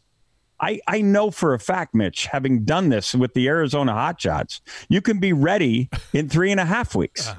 And by the way, you're only playing teams that are also only going to have the four weeks or whatever it is you determine. So what are we waiting for? Let's let these kids get back into the swing of things. And let's also not be shy about saying we're helping the ecosystem that is intercollegiate athletics Yeah. because it's not just football. It's about every sport that can really use the money that will be derived from being in a meaningful season. So, answer your own question. Why, if they can do this in three, three and a half weeks, why are they taking four to six to get revved up? There must be an answer to this question. in my mind, and I've been thinking about this, this is the coaches being on a quasi strike. I think they're really frustrated that they have been behind, it's seemingly the car right behind the Big Ten all through this. Right. I think they're upset. I think they wish they could have been playing. I think they've seen players walk out the door, whether they transfer to places that were playing, whether they're opting out. I think they're disappointed that there wasn't more in the way of leadership to get this done, if in fact it can now be done. What are we going to do with the unbalanced portfolios? Uh, first of all, how many games are the Big Ten going to play? How many games, if the Pac 12 on Thursday says, let's do this? They're obviously, both of those conferences are behind the eight ball. They started late, they'll play less games. And is it time for the powers to, to listen to the clamoring of all the people saying, okay, if you were ever going to expand to an eight team playoff, this is the year to do it. Otherwise, you're going to be looking at poor this committee, this poor committee is going to be looking at some teams with what, eight, nine, ten games, other teams with five or six games. How are they going to be able to judge all that? I totally agree with that premise. This is a one off kind of season like we've never seen. Hopefully, we'll never see again. Uh, but given that it's that bizarre in nature, let's think outside the box, much like the Big Ten did when they announced in their Big Ten playoff, their championship game, they're going to have a two versus two, three versus three, four versus four uh, weekend on that same uh, final uh, stanza for their respective conference. And remember, Ohio State went to the college football playoff as the number two team in the Big Ten East. Alabama went to the college football playoff as the number two team in the SEC West. So that two versus two game could be really influential on a college football committee. This is the time to think outside the box. This is a time to get more teams in the college football playoff, and I hope those uh, folks will listen. Is this really outside the box? I mean, we're talking about how many games, how many bowl games do they play on New Year's? They say what the New Year's six or something like New that. New Year's Day six, yes. yeah. Even though they're not played on New Year's Day, okay. I think there's only three that are actually played on New Year's Day. Well, can't you just but, uh, play those but, but, play those bowl games? Uh, you know, can't you take four of those places and make them the sites of, of eight teams in the playoffs, something like that? I, I I lobby for, as you just pointed out, make them all playoff games. 12 of them. 12 uh, 12 12 12 uh, teams getting in. That gives everybody who, who's resuming pr- to play uh, their champion a shot at it. That includes the group of 5 we've all longed for that cinderella slipper to finally fit. Uh, UCF looked really good this last weekend against Georgia Tech. It'd be fun to have an American Conference team get in, a Conference USA uh, team get in. You mentioned Appalachian State going down as a ranked team. They went down to Marshall. Marshall looked terrific in doing so. Uh, so this is this is the kind of thinking that I wish we could have on a one-off kind of season like this. Right. What will it take? For that to happen? Is it as simple as a few people getting into a room and saying, we want to do this? Or do they have to raise money from the TV networks? Uh, uh, how complicated is it for whatever group and wherever they are, Indianapolis, wherever, Chicago, I don't know where they are, to decide, hey, this is a crazy season. We're going to put 12 teams, we're going to put eight teams in a playoff come New Year's Day or around New Year's Day? My guess is that this would take a lot more than what you and I are imagining. It seems like common sense would rule the day, but we know how uncommon common sense is. I think this is a uh, television network uh, deal. I think they own, ESPN owns the college football playoff. And so for anything like this to happen, it would take their blessing.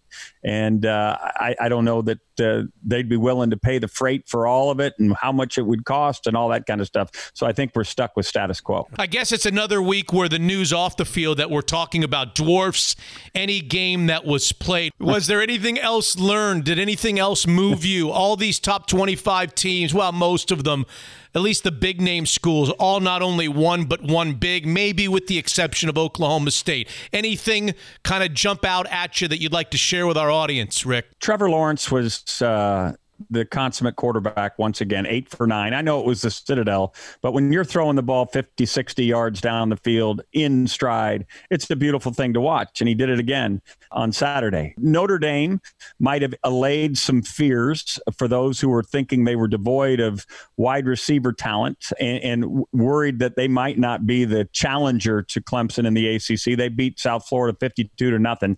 I'm not sure if that's Notre Dame being that good. Uh, C'Bo Flemister, a running back who didn't play in week one, obviously is a difference maker for them. That is a team to continue to watch Ian Book and, and the Irish. I love watching uh, the ACC games. You mentioned the Miami yeah. uh, Louisville game, and I know you want to get to that, but uh, I thought Wake Forest and North Carolina State played a great game, a 45 42 thriller, the Wolfpack on top. So there, listen, we're in for some good games keep your fingers crossed if you're an Oklahoma State fan that Spencer Sanders, their fine quarterback who got hurt early in that game, will be able to get back into the action before uh, gets too deep into Big 12 action. My one takeaway from the Miami Louisville game is I saw that new turnover chain at the U, and it looks like something that Rick Neuheisel would wear on a night out with his wife in New York, right? Something, something around your neck. That no, looks like no. I would be, I would be much like the running back who who declined the opportunity to wear the uh, that for the offensive. They have uh, they have touchdown rings. Yes. That they the gaudy uh, things to wear uh, over one's knuckles, and he said no, give it to the offensive line. But uh, that would have been my move too. But, but D'Eriq King is the real deal, and and I love what's uh, going on at Miami. I think that's a really good football team, and it's about time. Let's take a look at the slate. I'm looking at a couple of top 25 matchups. I don't know. You don't have to do top 25 matchups. There's one in the SEC between Kentucky and Auburn. I see a an Army game. Do I see an Army top 25 matchup? I thought I did. Anyway, maybe I do. Yes, I do. Army and Cincinnati are going to play. There you top- go. And a top That's a great game. Yeah, and a top 25 matchup. I've got Miami and Florida State, a renewal of a rivalry that as a kid there was nothing quite like Miami and Florida State where I grew up. Where does Neuheisel go on his slate, on his week, whatever it would be, week three or week four slate? Well, on CBS, Yes. we get Mike Leach, the pirate, wearing his patch in the beloved SEC. We get uh, him traveling to Death Valley to play Ed Orgeron and the new look LSU Tigers because everybody that you remember from a year ago is gone. But uh, that'll be an exciting game. I, I actually am going to have my eyes on that Cincinnati Army game. I want to see if Army's the real deal. Obviously, games against Louisiana Monroe and Middle Tennessee haven't challenged them as of yet. But Cincinnati's the real deal. And Luke Fickell, along with the head coach at Louisiana, the Raging Cajuns, Billy Napier, those two guys are my one and two in terms of the hot group of five prospect to go to the Power Five. So Fickell gets a great uh, opportunity here to prove that he is, in fact, that guy. And I'm, I'm going to pick the Bearcats in that game. Okay. Desmond Ridder, their fine quarterback, is uh, fun to watch. Okay, and you suspect that we will hear what from the Pac 12 on Thursday afternoon. Thursday evening. Obviously, they're going to cite this this new rapid results testing that they've partnered with. I don't know in California somewhere. You expect that they're going to start back up in October, correct? I believe they will start back up with an eye towards either October 31st or November 7th. And my fear is it's going to be November 7th, which will make it more difficult for the committee to weigh their candidacy. Uh, do you have any comments about Bryson DeChambeau? You're a golfer. You probably Hey. you probably have played winged foot. Is my we guess. have to we have to admire what was a brilliant round of golf. He was the only guy to break par today. It was he was the only one to break par in the entire event. And he went out to do it differently. He went out to build his body. He went out to just say, I'm going to hit it as far and as hard as I possibly can. There are those of us who would call ourselves, you know, traditionalists that would say that's not how you do it. You know, we look for more grace in the golf swing and so forth. But uh, power is as power does. And power was the winner today at Wingfoot. you know, I, I don't know if I'm a traditionalist or a purist, but here here's my view of it as a fan. Why I find it a little bit nah. It doesn't doesn't sit great with me as a fan because as a fan of golf, I love watching the majors, right? Right. And and every major of my lifetime posed different challenges. We we see at Augusta National where power and putting is a part of the story. We see the US Open where the USGA makes precision so important. You got to be accurate. It's not a premium on being long. And then you get the British Open where creativity and bumps and runs. I mean, there's just a different set of qualifications for each of these majors which bring out the best in a lot of diverse group of players. What I saw over the last four days is Bryson DeChambeau play the U.S. Open like Tiger played in his heyday Augusta National, uh, like Jack Nicklaus played Augusta National. And I just, as a fan, would love to see each of the majors identify different strengths with regards to these players. I agree with that. I agree with that. And and recall that Augusta had a response. They tigerized the course, bit, right? They bit, backed yeah. things up Yeah. and made sure that uh, that wasn't going to happen again. Listen, I think Wingfoot did everything they could to make this as brutal as they could, and all but one Yeah. uh, succumbed to it. Right? The course beat them, uh, but DeChambeau was brilliant today, and uh, you got to tip your cap. Rick Neuheisel brought to you by Taco Time and the Taco Time Northwest app, reminding you to always order ahead. Very, very convenient. We do it all the time. Thank you, Rick. We'll talk to you next week. Thanks for doing this. Look forward to it, Mitch. Take care, bud. My man Rick Neuheisel and the somewhat sudden turn towards football in all major conferences Thursday will be a big day for the near future of the Pac 12. We may have a true national champion after all. How about that? It's great to be joined again by the Kirkland office at Guild Mortgage and in particular Jordan Flowers. Jordan, welcome. What's going on over there at the Kirkland office? Hey, Mitch, great to be back on. It is incredibly busy times right now, but we are talking and serving lots of clients. It's amazing, um, everybody that's reached out from the podcast. Uh, you've got the best fan base, I think, probably alive. Ah, Nicest people you've ever met. Nice, nice of you to say that. The the mortgage business, not just Guild, but the mortgage business in general is very hot. What kind of numbers are we talking about in uh, in 30-year fix these days? Yeah, you're still seeing 30 year fixed rates in the upper twos on rate term refinances. Uh, depending on cash out, whatever, you're still getting into the high twos, low threes in a lot of scenarios. So amazing time. So if I'm if I'm looking at my 30-year fix, my current 30-year fixed, and I see what number it pays to at least make a phone call to you guys for five or ten minutes to see how much money I can save. What's the number I'm looking for? If you've got a 30 year fixed rate over three and a quarter to three and a half, it's worth a call to see what we could get you down to, or even shortening your your term on a new refinance. And the best way to reach Jordan Flowers and Guild Mortgage? Direct office line is 425 250 3145, and cell phone 425 890 2957. You owe it to yourself to take a look. Take a look at your numbers. See if you could be saving your family money each and every month. Where would I be? Where would Mitch Unfiltered be without the great sponsors and support like the Kirkland office of Guild Mortgage? Unfiltered.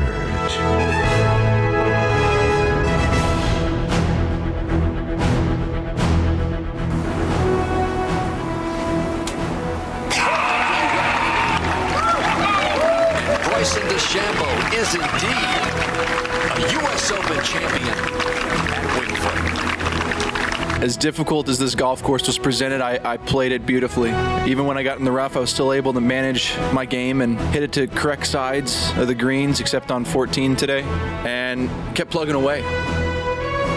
Look, I know that football is ruling the weekends these days, but we need to chat about U.S. Open golf for a few minutes here on episode 109. Bryson DeChambeau, not my fave, redefining the way the game is being played. I'm dying to know what our buddy Ken Green thinks of all this. Ken, one of the colorful sports characters in the 1980s in the world of golf, and a hell of a player, too. Member of the Ryder Cup team, winner of some tournaments. How are you, buddy? I'm doing real well. How are you doing? We're doing okay. 23. If I had told you back in the 1980s, when you may have gone to Winged Foot, that 23 out of 56 fairways over four days is going to be enough for a six shot win at six under par, you would have said what to me, Kenny? I, I would have called you an idiot. There's no other way around it. It's just, you know, whether you like it or not, it's a new, it's a new world, and I'm of the old school. I, I think what's happening to golf is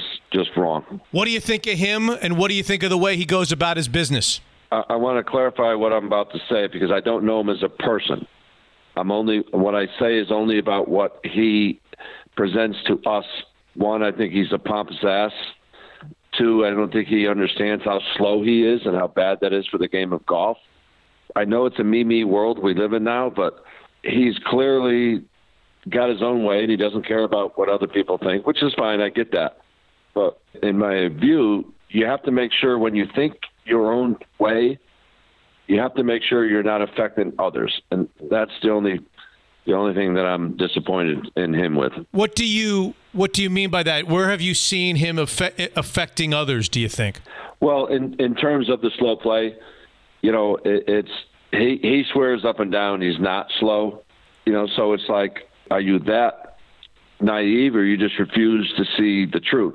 Now, unfortunately, most of golfers today are very slow, so they don't seem to care that much. Mm-hmm.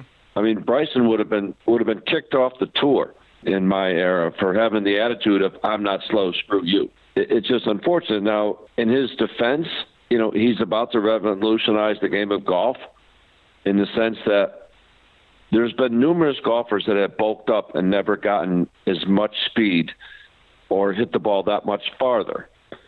So clearly, it's the way he swings. It's his style of swing. It can be called that a modern day version of Moe Norman. You know, his irons are all the same length, etc. And that creates more club head speed. and you're going to see more young people start developing that golf swing because it's going to get you that extra 30 yards in the air. And what are we going to do?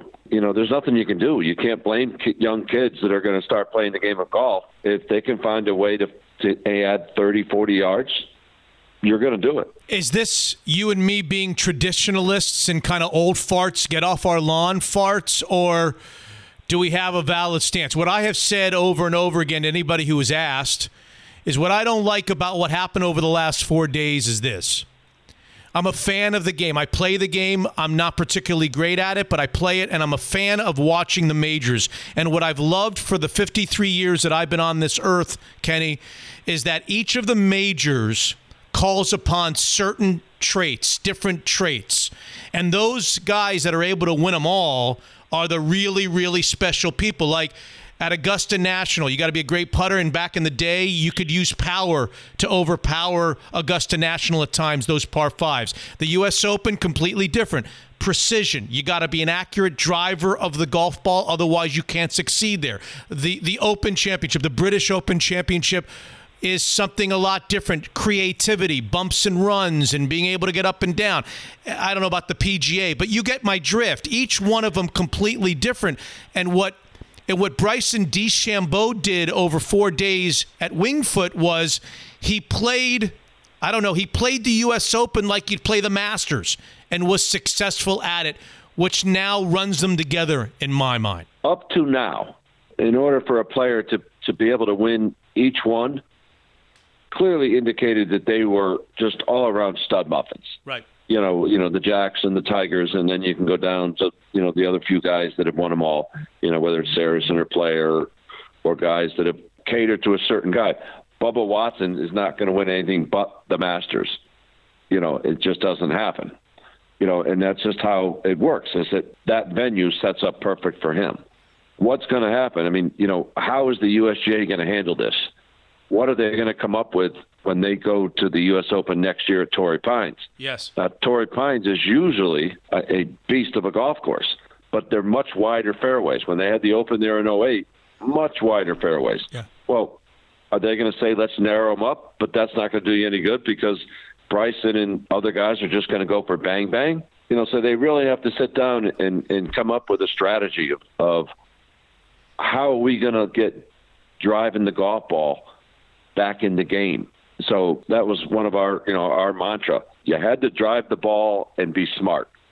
Now you don't have to do either. Do you have ex- so you know what what will they do? Tell us about your experiences if you have some at Winged Foot. I'm assuming you might have been there. When did they play? When Fuzzy won? I don't know. Whatever year that was. And and uh, what does it mean to you that a guy shoots six under par on that track over four days? You couldn't do it back when Fuzzy, I believe in '84, and Norman, they were the only two under par, and they were both four under, and and they were aided by some some rain. Two complaints that I would make about the USGA is they set up the pins too easy, because I think on Thursday I think they were afraid of the course being too hard, and they softened up the greens. I've never seen a U.S. Open where balls stop as fast as they do out of the rough. Mm-hmm it used to be even if you were a power powerful player you, you the ball was going to roll 30 40 50 feet if you got it to fly on the green. So it's mind boggling i don't care how strong bryson is you know if he's hitting a wedge out of rough it's still six inches of rough. Maybe they calculated wrong but you got to you got to remember the usga's made so many mistakes year after year and how they set up their golf course that that maybe they got timid. I, I only they could tell you, and quite honestly, they won't tell you the truth. Nicklaus has been screaming for years. Ken Ken Green, our guest, a terrific player in the '80s, Ryder Cup winner on the PGA Tour multiple times, in contention at the Masters a few times. Nicklaus has been screaming for years and years. You know, Ken, that the ball is the problem. We need to rein back in the ball. Other people think it's the technology and the drivers. You can hit it too long and too straight with these new drivers. If Ken Green were were the grand poobah of all things golf, what would you do? I, I, there's two things that I would focus on. Uh, you know, the technology, the shafts. It's all about the shafts. It's not the. It's not necessarily the club head itself. When it comes to drivers, the shafts now are are specialized for you know this kind of flight or that kind of flight. Would you change that? I say go ahead and leave all that as is, but you've got to do something with the ball because that's the only thing we can make even for everybody. So you, you know you have to think about the 12 year old that's going to be the professional golfer in 10 years. Mm-hmm. So you got to get him starting to play that ball now, and you've just got to say for five years on the regular tour, we're letting you play this ball, but come the sixth year, this is the ball. So that gives them time to adjust their game. Everyone's afraid now of lawsuits. So I, I just I, I think the USGA has backed themselves up into a corner. I, I don't know where they can go. I want to go back to your thought about Bubba, that Bubba's going to win at the Masters, but he's not going to win at the others. Why wouldn't Bubba Watson watch this and say to himself, look, I, may not drive it quite as far. I'm as long, just about as long as he is. Why don't I drive it? Why don't I drive it on every hole, all 14 par fours and par fives? I'll just hit driver, hit it as far as I can, and do what he did. Why wouldn't some of the long players that wouldn't ordinarily be true contenders at a U.S. Open borrow a page out of this guy's playbook, or is it just not that simple? Well, no, I mean Bubba Bubba can, but see the difference between Bubba and Bryson. Bryson basically tries to hit everything as hard as you can with very little movement one way or the other. And Bubba plays, he hits it really far, but his ball is always moving, which is going to give him less distance. He literally plays a 20, sometimes a 30 yard fade or draw. Mm-hmm. So will Bubba will Bubba turn around and say, you know what? Screw this trying to keep it in play all the time. You know that's why he moves it because it's easier to keep it in play. Well, maybe I'll just tee it up and just swing harder and, and hit it straighter. You know, it's the only time is going to tell what what these guys are going to pick from what Bryson just did at Winged Foot. Okay. But it, it's just it has to come that way. I mean, if you're a young kid, and you know the the, the, the teachers that are teaching these young kids, you would have you have to be naive not to let to think that this is the, the new way of golf, and and you just gotta you gotta teach this this swing, which isn't so quote the right way, but it, it's basically a one plane type swing with a different stance. You know, he's higher to dress, and he, you could all break down the swing, but it's his style of swing that allows that extra 15 miles an hour club head speed. Because, like I said, everyone's done it before, but no one's gained this kind of distance. Yeah. You know how hard it is to gain 40 yards in six months? It's crazy. You, you call it you call it a one plane swing, and yet when I was watching him on the range, he was there until like nine or ten o'clock uh, on Saturday night before the fourth and final round. It looked to me like he was working on the rerouting of the club, of bringing it to the inside. They say that he brings that club uh, an inside path to the ball that's more that's crazier than anybody else who delivers it from the inside. I know this is a little bit too golfese for some people, but I'm I'm interested in it. What what do you see when you look at it? Well, it's it, he does. It's not an exact one plane where you take it back and you come back the same angle. Right. But he's basically the way he takes it back and turns is totally different than the the you know the great Tiger Woods or Jack or Sam Snead or anybody else of today's era. He just whips it far back and as far down the line or inside the line, so to speak, and just rips through it and just says, "Here I'm going." Yeah. You might as well be a guy who plays the long, you know, in the long tour driving contest. You know. Yeah. Hell, if any of them have any side of any side of short game in them, they're gonna they're gonna start thinking they can play the game of golf because they you know they fly it even farther than Bryson does. Yeah. If there's no penalty, why not just get up there and uncork that puppy? Yeah. Yeah, I get it. All right, so like it or not, let's conclude with this. Like it or not, Augusta National, I guess they're going to play it here in the next month or two, and then they're going to turn Yeah, around and yeah. play it again in April, and they're going to play at Torrey Pines. Whether we like Bryson DeChambeau and the way he goes about his business or not, are we stupid not to make him the favorite in all these tournaments? Uh, Unless somebody gets on a roll, you know, everyone thought DJ was on a roll, but you, you have to put him up there. You know, especially this is going to be his first time attacking Augusta with his new style. People have to be fascinated. What is he going to do to Augusta if he just starts just wailing at it? Yeah. And it's uh, and then then again, what's Fred Ridley going to do about it? Yeah. How is he going to counteract Bryson. You don't think the USGA is happy right now, do you? Oh, they are they are pissed. There's no other way around it. The idea that they thought they set this thing up to be just a brutal test of golf, and this guy goes out and, like you said, hits a, a third of his fairways and makes everyone else look like dog soup. Oh gosh. Was, I can promise you, they're meeting right now, having cocktails, wondering how the hell we're going to stop this. The great Ken Green, it is great to catch up with you. Thank you for doing it again.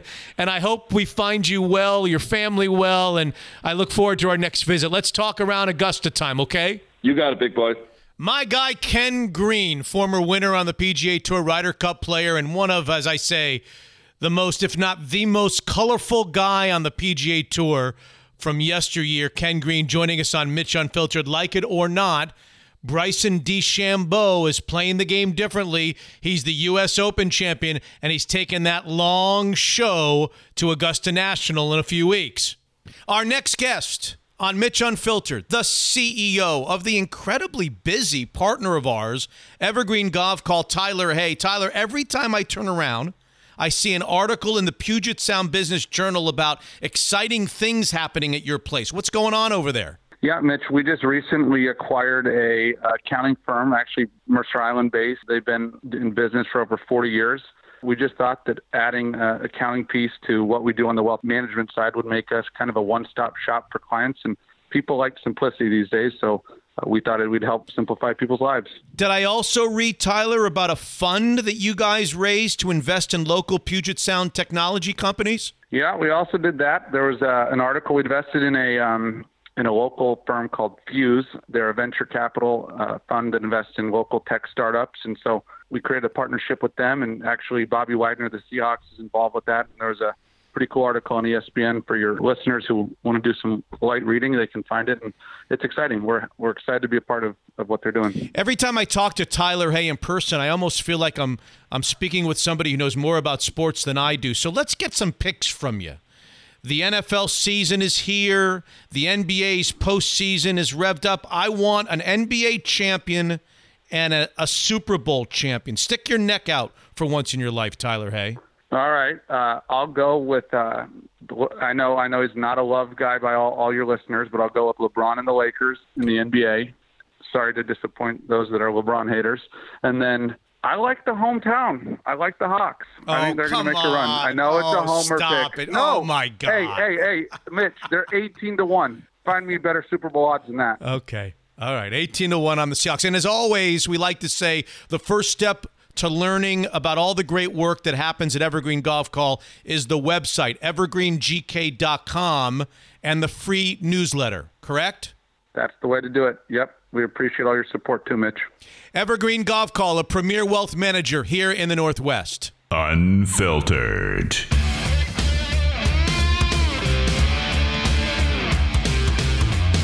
Other stuff segment with Hot Shot Scott, episode 109. There's always a lot of negative stuff going around, so I thought I'd bring something that was really uplifting and sweet. You may have seen the video of it. Okay. There was a triathlon. Did you see this triathlon where this guy was in No, doesn't ring a bell. He was in third place and he was about 100 yards away from finishing, but for some reason he got confused and he went the wrong way for a second and hit like a railing. And the guy who was in fourth said, I was trailing that guy the whole time." Was he time. running or was he was he on a? Uh, No, it was the very end. He was running. It was running, the okay. running part. I don't know. Is the running part the very end? I think it's. I think it was swimming and then biking, which always Okay. felt weird because you're gonna get really chafed. Don't don't there. act like you know. Oh yeah, I'm an expert. Okay. Yeah, yeah, yeah. Don't act like you've ever. Okay. Well, I'm an expert on chafing. All right, so getting on a bicycle after after swimming sounds awful, but this is really sweet. So the poor guy in third place went the wrong way. He did, and the guy in fourth passed him, but the guy in fourth stopped and let him regain his third place, which I thought was insanely sweet. And they asked Why him, he? I don't even think that that's. It's sweet, but why would he do that? He said, "He goes, I was behind this guy the whole time." So what? All's love and fair in triathlons. Is this the new Sunday Mitch? well, the, Jason wants me to be spunky. All right. This is for Jason. Go screw that guy. He went the wrong way. Take his position. And the organizers of the race decided to give the guy an honorary third place, and he ended up getting third place money anyway. Third place prize money because they thought that was very sweet. So there you go. Good All for right. him. Okay. Do you like LeBron James? I mentioned it at the top of the show. Do you like LeBron James? I do like LeBron James. You like him personally? Yeah, I feel like he puts his money where his mouth is a Yeah, bit. I feel like yeah. he does a lot of good things. Did you see that he was bitching and moaning that he didn't win the MVP, that he finished second in the MVP? I didn't see I don't that. really understand that. I don't know what he was trying to do because there's not one person in the world that watched the NBA that thinks that he deserved the MVP. Is he a little past his prime or No, no, he was great. He was great. But the guy in Milwaukee, the Greek freak that won the MVP, had by far and away. I mean, it's not even close. Should have been unanimous. I don't even know if it was unanimous. Maybe it was. And LeBron James is crying and whining. I, I just don't. I don't like the look. I don't like the look. Bad luck. Yeah. A guy as accomplished as him that has all the hardware. I mean, he's being considered by many people as one of the greats in the world. Comes out publicly and says, "I'm pissed about being second in the MVP." Yeah, especially with with all he's accomplished. Like, would you really need an MVP trophy at this point? Like He's another got pl- one? He's got plenty. That- that- that's what I'm saying. yeah. Come on, come on. Eddie Murphy, you're a big fan. Love Eddie Murphy. I'm a big fan. Once too. yelled to him on stage. I told you that. story. Yes, you did tell The that story. Sunrise Musical Theater. Yes, he scored his first Emmy ever. Isn't that really weird? The Emmys were on Sunday night while the Seahawks were playing. They right? were, yes. Ah, damn. Schitt's Creek did well, right? Big fan. I kept on seeing. I kept on seeing like alerts. Schitt's Creek has won again. Schitt's Creek has won another again. I think one of the underrated guys. And I I watched Schitt's Creek for a while. I got a little tired of it okay. during the pandemic. My my son and I watched. it, and my wife was not happy that my son was watching it, so that that that went away. But I just think that, I, and I don't even know how he, if he pronounces it like me or not. Eugene, Oh. does he go Levy or Levy? He goes Levy. He does go Levy. Yeah. he does it wrong. I had a doctor named Dr. Levy when I was a kid. You did? Yep. I, I think he is so underrated. Is there anything that he's in that he's not funny? His brand of humor really gets me. prodigious. Hi- Him in uh, in American Pie, the best. I mean, he stole the show. He, he was the funniest thing in American Pie. The awkward I- dad. He's amazing. He's great. He's so I think he's so underrated. No, Yeah, he's yeah. he's SCTV. He was Yeah. a writer back then. He's Yeah, and his son is in this thing, Schitt's hi- Creek. His son and his daughter. Really? His daughter's the waitress, and his son Oh. plays his son. So I don't remember the wait- waitress in the little cafe. Twyla, coffee I think her Yeah. name is Twyla, Okay. maybe. Yeah. Right. Anyway, right. Schitt's Creek's hilarious. But Eddie Murphy won his first ever Emmy. Uh, he was nominated for Outstanding Guest Actor in a Comedy Series for his appearance on Saturday Night Live. Pretty remarkable that his, his SNL appearance was the first time in 35 years since he hosted. Isn't that crazy? And then, so Eddie said he's going to go back on stage and do more comedy. That's the good news. He's going to try stand up again. When was the last time he did stand up? It's been forever, right? Um, he says he planned to do it before the pandemic, but uh, once he gets the all clear, he's going to go before live audiences. I, I, you know, I lost track of him a little bit, but I loved him on Saturday Night Live. Great. I loved him in his first few movies, the Beverly Hills Cop movies. 48 Loved. Hours. 48 Hours was fantastic. 48 Hours. Trading Places. Trading Places is what I was thinking. Which one is 48 Hours? Nick Nolte. Okay, then what one was Beverly Hills Cop? So he's not in Beverly Hills Cop? Oh, he's in all three. Okay, now I'm confused of which one it was. Which, which one I love. 48 Hours was I first. love love Trading, Places. Yeah, yeah. Dan Aykroyd. I love Trading Places. what does Dan Aykroyd say when he when he gets caught? with I've never dr- seen that in my life. But but what I love, there's. I, I think I can hang with you fellas for. But how about when the cops in the very first scene that Eddie Murphy's even in in Trading Places, the cops pick him off. He's a guy with no legs. Right. He picks him up in his legs and he goes, "My legs, right? They've grown. You guys are awesome. You know something like that. So funny. It's a miracle. It's so Yeah. great. Ah, I, I love the scene in Beverly Hills Cop when he pulls his piece of crap car up to the valet at the Beverly Hills Hotel, that hunk of shit car, and he goes, "All this stuff happened last time I was here, so be careful with it." I, I was going to say, and you probably left before you saw it, it. It's actually a good segue from the Eugene Levy and all of his kids being with him, and I think that's really nice when you can work with your Sure. kids and so forth. And i- it's a fine line, though, right? You don't want your kids getting jobs that maybe they don't deserve, and I so think- there's a yeah. little there's a little bit of that nepotism or whatever Sure. you call it. But I don't know if you saw this. The guy that was doing the anchoring of NBC Sunday Night Football at the end, on the sideline, at the end after the game was over, and at the beginning, the sideline I guy. see it, yeah. I think it's Cris Collinsworth's son. Is that right? Yeah, and I, I don't know. I didn't watch it real closely, so I don't. For all I know, he's like, he's like Howard Cosell good. I, I, I don't know. Right. But I just wonder Yeah. why is Cris Collinsworth's son the pregame and postgame host on Football Night in America? Yeah. There's a lot of there's a lot of young, good broadcasters, TV guys that I mean, I, I don't know.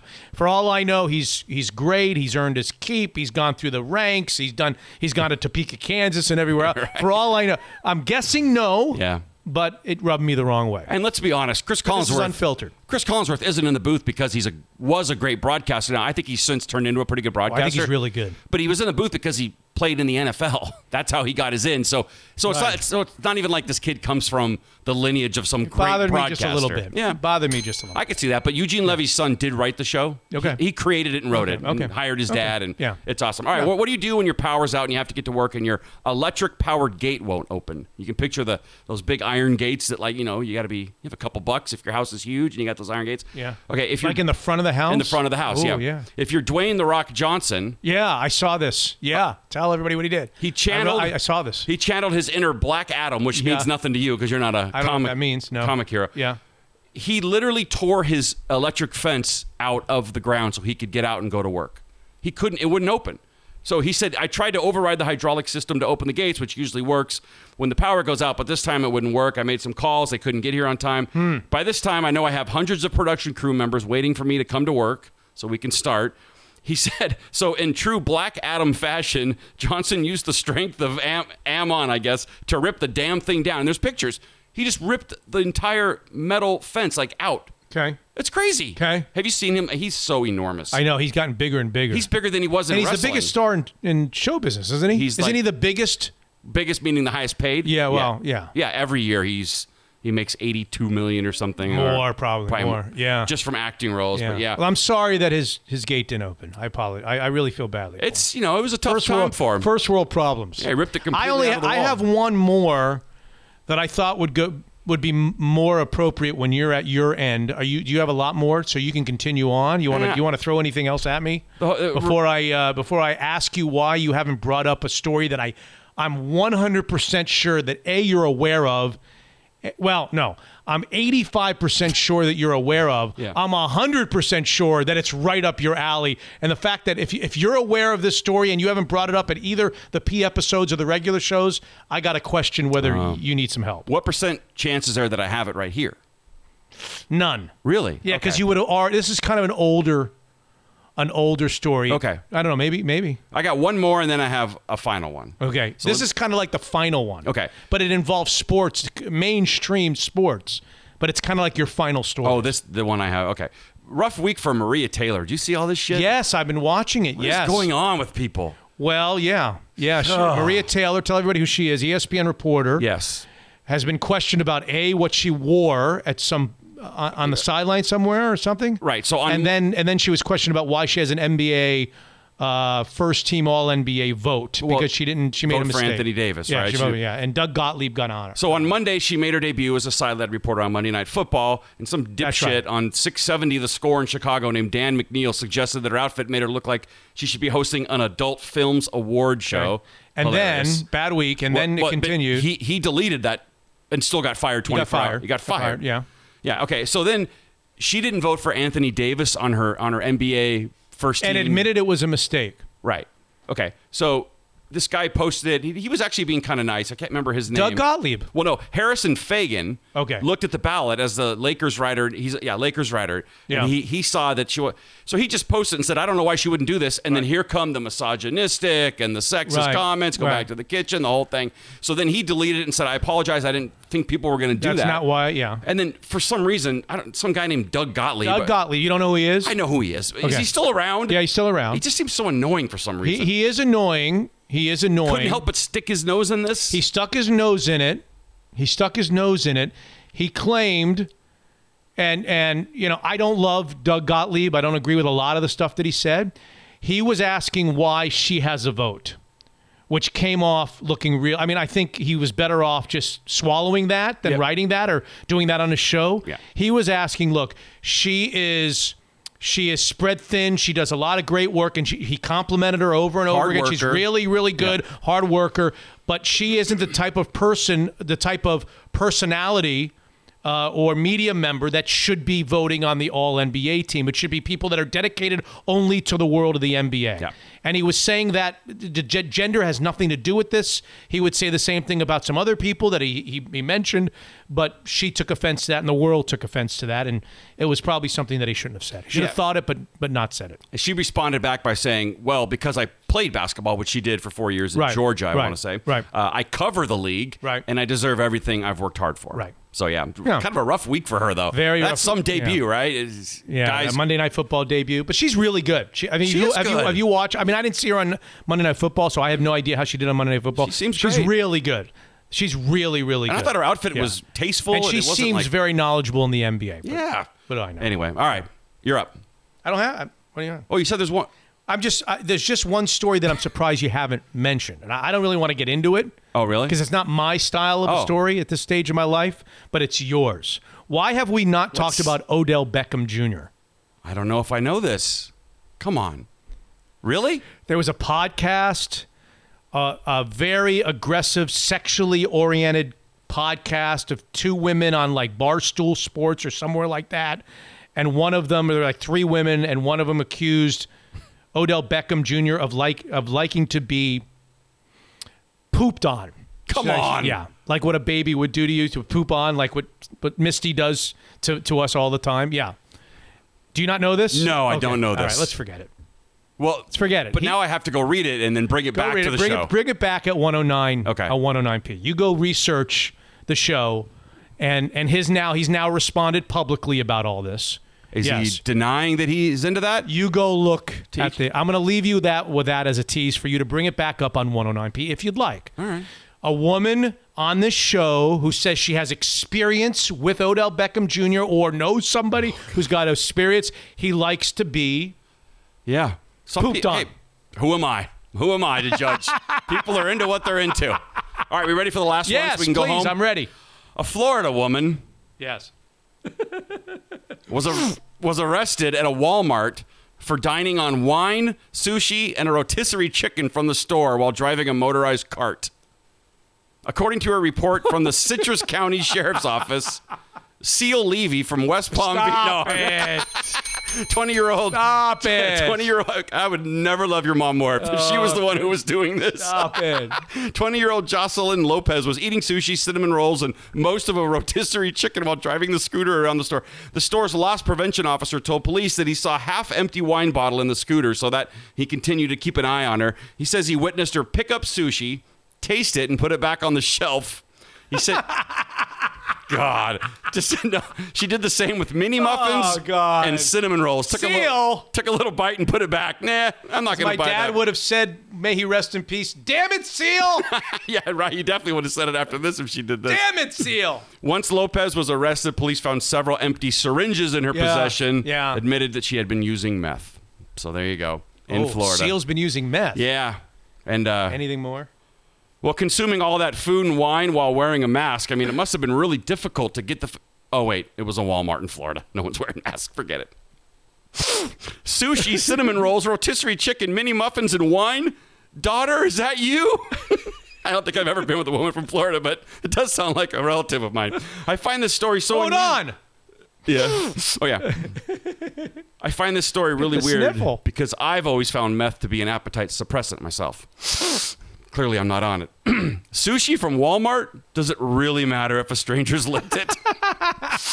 All right, there you go. I'm going home. All right, I, I, I lied. I have one more. Oh, okay. I just pulled up one more because it will act as a promotion to 109p because this guy's actually going to be. We can get her on if you want to get Seal on. Yeah, okay. We can get her on. This guy we're actually getting on. He's uh, actually agreed Oh, to be on, I think 109p. If not 109p on Thursday, then 110. A 61 year old man, hotshot, Florida man. It is a Florida man. Of course. A 61 year old man was walking his dog along a canal near his Florida home Sunday morning, last Sunday morning, when an alligator chomped down on the back of his knee and attempted to drag him into the water. Oh my gosh, my nightmare. Mark Johnson of Port St. Lucie had noticed the alligator swimming toward them and ordered his golden retriever Rex to return home, which he did. Rex did. He stepped onto the mud bank. Johnson got his croc sandal Yeah. stuck in the mud, Oh. and the alligator lunged at him. I'm still in disbelief that the gator lunged at me like he did. I'm a native Floridian. I've been around these things my whole life, and this would have been the last thing I would have ever expected. The force knocked Johnson to the ground where he knew it where he knew it futile to attempt to pry the jaws off of his leg. Yeah, you can't. So what did he do to get away? To tell the story, and it'll be on 109p. I can't what did wait he do? to hear. He poked his two fingers right into the eyeballs Oh. of the alligator. Wow. Right into his eyeballs, and the Oh. alligator let him go and swam swam away immediately. Wow. Now, why, why would he say that's the last thing he thought of now? I mean, maybe not the last Because thing. Floridians think Floridians that live near canals Okay. Oh, boy. think that alligators get a bad rap. That Really? alligators don't attack. That gators don't attack. Okay. That they're misunderstood. Like sharks. That's what I. and This is just a guess. I'll ask him that very question. Yeah, yeah. When I have him on, I'll ask him that very Why question. the last My thing? guess is, is he thought gators don't attack humans, Mm. but this, this one did, and he got away when he poked the. He poked him. Remember? Oh. Remember the Three Stooges? Wah, wah. Yeah, but then you got to put, the thing, put the thing up to block it. Had it. the yeah. alligator just done that right. To block the two fingers, he wouldn't be here to tell the story. Wow, But good the for him. alligator was not quick enough to put the hand up. Right. Could have Like- turned like his Mo. snout sideways, maybe. I don't know. Well, I'm glad he's around to tell it. that to tell a story. That's I can't all wait I to hear it. That's all I That's got all I too. got. Go Hawks. Um, Misty is the is the code word for week three of Beat the Boys presented by Fireside Home Solutions. That's right. Okay. Uh, 109p coming Thursday. Fantasy Football League advice also Thursday or Friday for patrons. We'll do another Seahawks note table with two guys that cover the Seahawks every single day of their lives. Yep. We'll do that. More golf instruction coming for our patrons, and a free September is still available to those that want it.